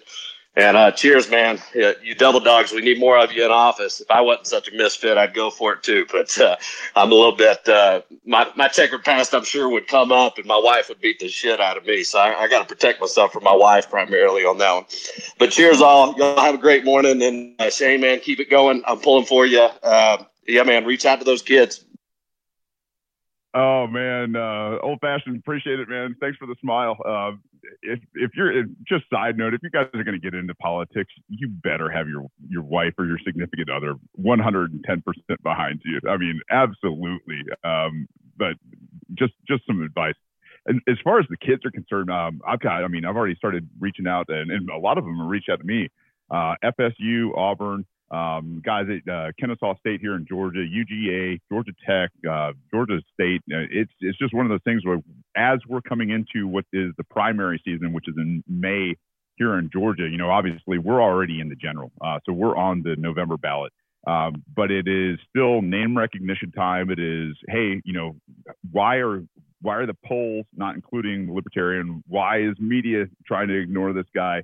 You know, this guy is the guy that brought you guys a hundred million dollars extra, or maybe even two hundred million dollars extra the last time he ran, and you guys are going to do this kind of stuff. So word's getting around, man. Uh, we've got some name recognition this time. Uh, to have these kids on board, uh, you know, early is, is really cool. Uh, it, there's a lot of energy there, and to, to have them come into this space where a lot of their peers and colleagues are absolutely slaying it already, to see a, a tomorrow for them in, in terms of, you know, they're not going to have to worry about Social Security and Medicare and Medicaid if they start stacking sats now to start explaining to them, hey, man, uh, this, this turbulent world that they've left for you, we're going to do some major things. Like it's, I, I think it's being extremely well received. And I mean, just to, to point to those, you know, few colleges alone, uh, we're going to be traveling around for the rest of the damn year, uh, you know, just getting after it. And imagine a lot of those guys are going to be uh, helping us canvas and, and move around the state for sure. Cheers, partner. Fix that soup sandwich for us. Uh, if we can't fix it, we got to make a grilled cheese. And I think uh, Bitcoin is the grilled cheese of, of all grilled cheeses. So let's get it done. Y'all have a great day, man. Get after it. All right, Pubby, what do you got, man? Yo, what's up, guys? Yeah, Shane. Hey, if you guys think Shane's impressive, like on here, um, had a chance to meet him down in Miami. Just a great dude. We, we hung out quite a bit. So Shane, good to see you again, man. Um, I thought it was interesting. Um, I don't know, a, a few months ago, we are running across each other in, in a lot of the Bitcoin spaces, and um, I, I know you you've been in, so many that uh, I, I remember you were running one of your spaces there, and it was so cool to see. I jumped in there first time, but um, I'm looking down, man, and all you see a ton of laser eyes, a ton of laser eyes. So we're starting to get this crossover between the libertarians and and the Bitcoiners. Uh, quite honestly, I, I, I, try to avoid politics uh, quite a bit. But I'm curious for your thoughts, because um, again, you're in that libertarian world. Um, where where uh, are they above, below, or where you, you, think they should be in their understanding and adoption of, of Bitcoin? Or are they just still gold bug holdovers? What's the state of Libertarian Party and Bitcoin in, in, your uh, opinion? Yeah, I'm, I'm absolutely. Uh, first of all, Pubby uh, in real life is I'm one of the best guys ever, and I, there's a love fest, there's some bromance, and uh, I got to tell you, like this space is just cool as hell. First and foremost, um, meet these people in this space; they are absolutely amazing. So uh, for me, uh, down here, Pubby, it's I see this, and I was actually asked a question the other day. One of my uh, one of my now friends, uh, his name is Jake Green. He's actually putting together a um, you know a, a, a, movie, a documentary on this run for governor. And he asked me the other day, is like, you know, how does how does the uh, Bitcoin fit into libertarianism? And I said, hey, uh, you need to start considering how libertarianism is going to fit into Bitcoin.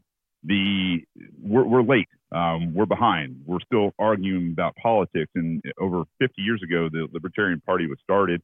Uh, they're no closer now uh, to to you know taking offices, right? And so the idea that you know we're going to you know square peg round hole. That's that hubris i was talking about. And so it's it's more or less how do i become a bridge to bring libertarians mises caucus especially the, the real austrians the rothbardians the mises uh, you know the mises guys uh, from not only the mises caucus but mises.org uh, over there in auburn? Like how do i bring those guys into this space? How do i bring the people with some giant names in economics from those spaces into this space because this is what we've been preaching for forever. I mean, if you read like Man, Economy, and State, if you read uh, For a New Liberty, all of these, you know, the history of money, like all of these things are primer courses that these guys have been yelling about uh, for 50 fucking years. And excuse my language, it's just to the point where it's like, guys, hey, listen, everything that you guys talk about, everything that you guys want to do, uh, these guys got the vehicle. It's a it's a Corvette, and you know maybe I don't know whatever your your preference in the most badass vehicle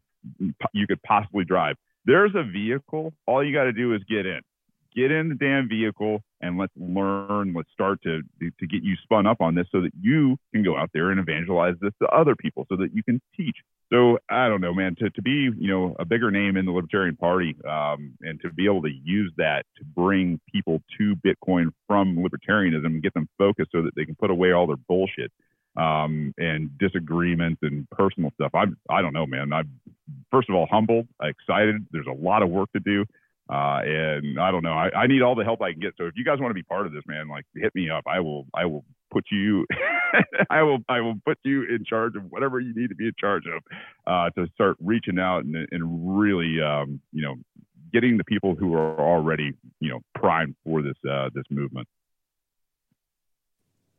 All right, this has been a fantastic. So Shane, I want to thank you for spending the time with us and, and sharing with us your background and your story and how you came to Bitcoin and your views on what you would do as governor. Um, just really appreciate it, man. So we're going to give you a couple of minutes here to to get some closing comments in. Let us know. Let the audience know. What can people do to help you out if you're from Georgia? Um, how do you get involved? Um, and and how do we get this thing rocking? Because I really uh, I really like what you've had to say today. I really hope you get elected, and I really hope we can move that ball down the field. Uh, and first, uh, thank you to Swan, uh, Alex, Cory, the whole crew, uh, Jacob, the producer, man, uh, Zats, man, you guys to meet you guys in person, to be here. Uh, what a what a absolutely humbling experience. I'm honored and I'm excited. Um, this this audience can do whatever it wants, and if they decide that they want to be behind this, then you know there's there's absolutely no limit to what can happen here in Georgia with this campaign uh, to to you know to push the narrative. And I you know I don't know. It's it's going to be what can you do? What can you do today? What can you do tomorrow? If you want to help me, um, ShaneHazel.com. You can see the platform. It's all there for you. Uh, if you want to do your research on me, that's also there. All the shows that I've done, there are interviews everywhere, and I'm pretty sure you're going to find you know a lot of consistency in this message. Uh, I'm not the I'm not the I'm kind of got a foul mouth. Uh, I, I I get excited with some things, but at the end of the day, uh, I'm going to try to kill people with you know, with peace. But you know, there's there's some education there as well. So if you want to go there, if you want to donate to the campaign, you want to volunteer for the campaign, you can hit me up on here. There is a Cash App on uh, QR code up there if that's what you want to do. But uh, I mean, whatever whatever you guys decide to do as Bitcoiners, man, um, I, I, think this is a, just a, a, great opportunity for us to continue to push, continue to evangelize and plant seeds and, and bring people, uh, you know, like Alex says, you know, to the mission. Just get them on the damn mission. So thank you guys all again. I appreciate your time. I appreciate your effort, and I've golly, thank you for teaching and, and opening these spaces because you know knuckle dragging crayon eaters you know like me are the guys that need these kind of spaces uh, more than ever. So thank you guys all from the bottom of my heart. Real humble experience. Thank you very much. Yeah you bet man. I i really appreciate your story. I really do. Like um I look at you as a really good example of a guy who went warfighter, came back, and is now a peace fighter, understands what freedom in Bitcoin is, and is all for it. So just appreciate you, man. You have been listening to Cafe Bitcoin. We do this every day, Monday through Friday. We start at 7 a.m. Pacific, 10 a.m. Eastern. We roll for two hours. We talk about all things Bitcoin. And Cory wants to say something, so I'm going to let him go. Go ahead, Cory. Yeah, uh, I just wanted to uh, thank Gary Leland for uh, hanging out with us and, and, chilling the audience. Not sure why he can't come up, and uh, he was supposed to uh, give us an update on BitBlock Boom, but I'll do my best from his website and let everybody know that uh, August 27th in uh, that's a Saturday in uh, in Dallas is BitBlock Boom. It's a great Bitcoin conference. Uh, Gary Leland is a great guy, and everybody raves about that conference. So definitely check that out. It's bitblockboom.com. It's actually a full week of events, so there's actually stuff planned for Wednesday, Thursday, Friday, uh, leading up to the conference on Saturday. So don't miss that, and we will uh, get Gary up here one of these days, maybe next week, to uh, give us a little bit more detail on the speakers and everybody else that's going to be coming for that. And then, uh, second, uh, make sure you plan for the last week of September, getting out to Los Angeles, uh, catch a little bit of late summer. It's still warm out here. The Pacific Bitcoin Conference, September 29th and 30th. You can sign up for updates on that at swan.com slash pac Bitcoin, P-A-C Bitcoin. You can also follow on Twitter at pac Bitcoin and uh, you can join the planning groups where we're actually like hashing out details and speakers and vendors and which food trucks you want and all that kind of crap at uh, on telegram at t.me slash pac bitcoin pac bitcoin. So uh, hope to have that be very community inspired and kind of community led. And uh, that one should be big. It should be like three to five thousand people is kind of our plan for uh, the pacific bitcoin conference. Fantastic super looking forward to that. I've been looking at the uh, the planning channel in uh, in the Swan Team Slack, and and the the crazy ideas that these guys are scheming up for this thing are awesome. So I'm not going to share any of that until we know more concrete stuff, but I will tell you right now, it is going to blow your damn mind. Um, thanks for being here. Once again, this is Cafe Bitcoin. This is a podcast. If you want to catch it, it's, it's everywhere you get your podcast, whether that be Apple, Spotify, whatever. Throw me a follow, throw a follow to Swan Bitcoin to be notified of when those drop. Thanks to everybody for being here. If you want to come and learn about Bitcoin, this is the place to be. Thanks to Swan Bitcoin, Bitcoin Magazine. Um, my crew, Aunt Shane, Sats for Life, producer Jacob Pope. Appreciate all you guys. I really want to thank the speakers who come on here on a regular basis who share your personal time, teach people about Bitcoin. Really appreciate what you guys do. This is what carries this whole thing forward. My name is Alex Stanczyk. I'm your producer. I work with Swan Bitcoin. If you're interested in Swan Private, shoot me a DM. It's designed as a one on one kind of concierge white glove service for high net worth, ultra high net worth. If you own a business, you want to put Bitcoin on your business balance sheet, throw us a DM. We have some of the fastest business onboarding in the entire industry, typically under one week. Sometimes I've seen it go as fast as 48 hours. Finally, get on the mission, guys. And the mission is we're moving this thing called Bitcoin forward. We're teaching everybody we possibly can about it. Swan's mission is to bring another 10 million Bitcoiners on. And uh, overall, we've got a total of about 7 billion more people on the planet to go. So we got our work cut out for us, guys. Let's get to business. I love all you guys. Everybody, go out there, have a great day, and crush it.